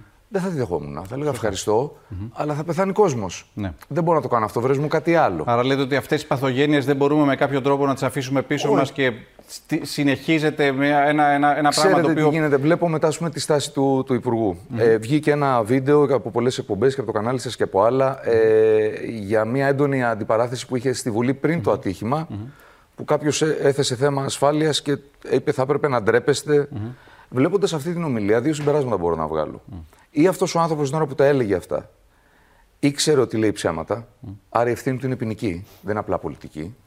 Ή δεν το ήξερε και ήταν ένας διακοσμητικός υπουργός, ο οποίος εμπιστεύτηκε τους συνεργάτες του και οι συνεργάτες του τον εξέθεσαν. Βέβαια, γι' αυτό παρετήθηκε, βέβαια. Έτσι, ανέλαβε ναι, την αντικειμενική πολιτική Σε αυτή την περίπτωση δεν παρετήσε. Mm. Λες ποιοι σε ενημέρωσαν λάθος και παρετήσε μετά. Ναι. Και αν μη τι άλλο, αν ήταν μια ευθύνη να αναλυφθεί, θα έπρεπε να παρετηθεί όταν η Ευρώπη μας παρέμπεψε στο δικαστήριο για την ασφάλεια των τρένων. Μάλιστα. Τότε παρετείται ο Υπουργός. Mm-hmm. Ή τον παρετεί ο Πρωθυπουργός. Με το που σε παραπέμψει η Ευρώπη στο δικαστήριο, παρετήσε. Mm-hmm. Με 57 άτομα η παρέτηση. Δηλαδή, μην ξεχάσουμε και τα αυτονόητα. Στην Ιαπωνία θα κάνανε χαρακτήρι. Αλλά ε... παραμένεις βουλευτής και ξαναπολιτεύεσαι. Δεν είναι αυτό το κομμάτι της πολιτικής ευθύνης ή της σκέψης, ας πούμε, γενικότερα. Mm-hmm. Φταίμε όλοι. Ευθυνόμαστε όλοι. Αυτό δεν αλλάζει τίποτα ούτε στους ανθρώπους που έχασαν τη ζωή τους, ούτε και στις οικογένειές τους που έχουν καταστήσει, τους έχουν καταστήσει εν ζωή νεκρούς. Δηλαδή, τι να πεις αυτούς τους ανθρώπους τώρα; Δεν μπορείς να πεις πολλά. Ναι. Ισχύει. Και σαφώς δεν μπορείς να μιλάς για θυσίες. Κάποιος θα πει ότι ο δημοσιογράφος έχει δημόσιο λόγο, αναδείξατε και τις ευθύνες τους και εγώ τις αποδέχομαι απόλυτα. Και ο καλλιτέχνης αντίστοιχα έχει δημόσιο λόγο, μέσα από το έργο του μπορεί να πει πράγματα και μέσα από την τέχνη που πολλές φορές γίνεται και σκληρή η τέχνη για να πεις πράγματα. Ο απλός πολίτης τι όπλα έχεις, τι εργαλεία έχεις στη διάθεσή του για να εκδηλώσεις την αγανάκτησή του και το θυμό του; Γιατί βλέπουμε κόσμο που αντιδρά και σωστά αντιδρά κατά τη γνώμη μου και βγαίνει έξω και παραπονιέται. Εγώ νομίζω αλλά... ότι ο κόσμος ακριβώς επειδή έχει τρελαθεί με αυτόν τον βομβαρδισμό ε, πληροφοριών και, που, και τον βομβαρδισμό της έλλειψης αισθητικής, ε, ακόμα δεν ξέρει πώς να το κάνει αυτό το πράγμα. Ε, νομίζω ότι και εσείς και οι άνθρωποι που είναι εδώ πίσω από τις κάμερες και όλοι μας βλέπουμε την ένταση των ανθρώπων στους δρόμους, στην οδήγηση, στο περπάτημα, στις mm. καθημερινές επαφές. Ο κόσμος είναι εξαιρετικά πιεσμένος. Ε, και πιέζεται ακόμα παραπάνω όταν α, του υποτιμούν την νοημοσύνη. Και το τελευταίο διάστημα και σε επίπεδο πληροφορίας και σε επίπεδο πολιτικής βλέπουμε αυτό. Μια προσπάθεια, λες και μιλάνε σε ανθρώπους που πραγματικά δεν σκέφτονται. Τον ακούσατε; Δεν έχω να προσθέσω κάτι. Δεν έχω να αφαιρέσω κάτι. Συμφωνώ.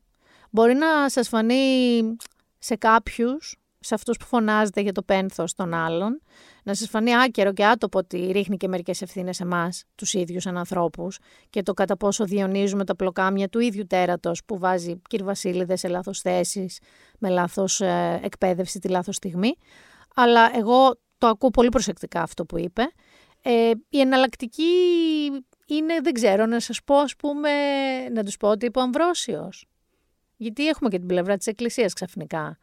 Είναι ε, breaking news που λένε.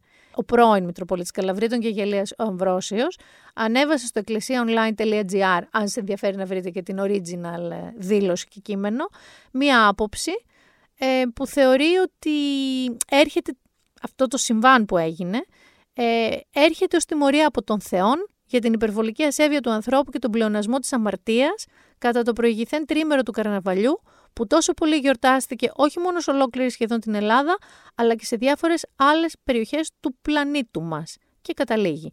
Μήπως λοιπόν αυτή η τραγωδία των τεμπών είναι μια έκφραση της οργής του κυρίου μας για αυτήν την τόσο πανηγυρική καρναβαλική εορτή του διαβόλου; Διότι ε, μπορώ να φτάσω και σε αυτό το επίπεδο παράνοιας, αλλά δεν το θέλω.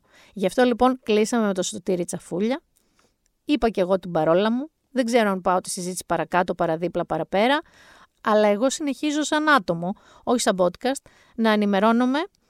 Η δική μου συμβουλή είναι να μην ενημερώνεστε μονόπαντα, μην ενημερώνεστε από ένα μέσο, να ενημερώνεστε από που μπορείτε. Γιατί πολλές φορές το ίδιο γεγονός θα το δείτε με διαφορετικό τίτλο σε ένα μέσο, με διαφορετικό τίτλο σε ένα άλλο και διαφορετικό πρόσημο.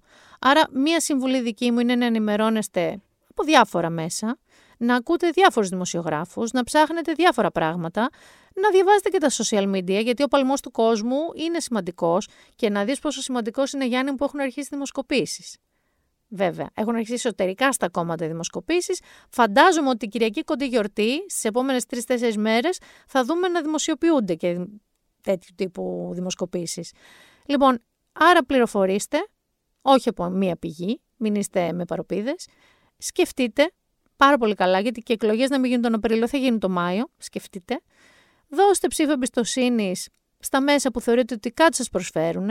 Μην κρίνετε αυστηρά τους γύρω σας για το πόσο πενθούν ή δεν πενθούν ή κατά τη γνώμη σας αν πενθούν σωστά ή όχι.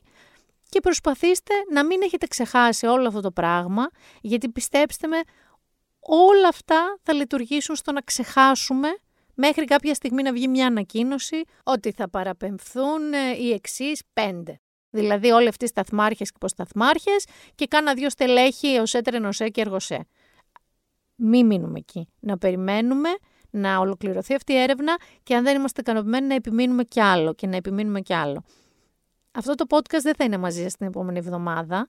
Όχι για να μην καταλήξει να σας λέει μόνο δηλώσεις του αμβρόσιου τέτοιου τύπου, γιατί πιστεύω ότι προς τα εκεί πάμε πια σε παράνοια, αλλά γιατί θα λείπω σε ταξίδι για δουλειά, που σημαίνει ότι μαζί θα είμαστε τη μέθε επόμενη εβδομάδα και ως τότε ο καθένας από τη θέση του ας αναλάβει ευθύνες και η πληροφόρησή του να είναι αυτή που πρέπει και μπορεί να είναι. Θα είμαστε σε επικοινωνία και στα social media, όπως πάντα. Εκεί είναι τα social μου, τα ξέρετε και για να μου πείτε τι λες μωρή ή να μου πείτε καλά τα λες ή να μην μου πείτε και τίποτα ή να μου στείλετε όπως πολλοί από εσάς. μου στέλνετε και πληροφορίες, μου στέλνετε και links και σας ευχαριστώ πάρα πολύ γι' αυτό. Με βοηθάει να πηγαίνω παρακάτω. Οπότε Γιάννη μου θα, θα σου λείψω την άλλη εβδομάδα Εντάξει, δεν σου λείψω πολύ, σε ζαλίζω, ε. Μ, κάνει το γλυκούλι τώρα. Ήταν η Μίνα Μπυράκου και το Been There Done That και μαζί θα ξαναείμαστε τη μεθεπόμενη Παρασκευή. Μέχρι τότε να είστε ασφαλείς, να είστε ψύχρεμοι και να είστε alert, ε. να προσέχετε, να σκέφτεστε. Μην σταματήσετε να σκέφτεστε. Γεια σας.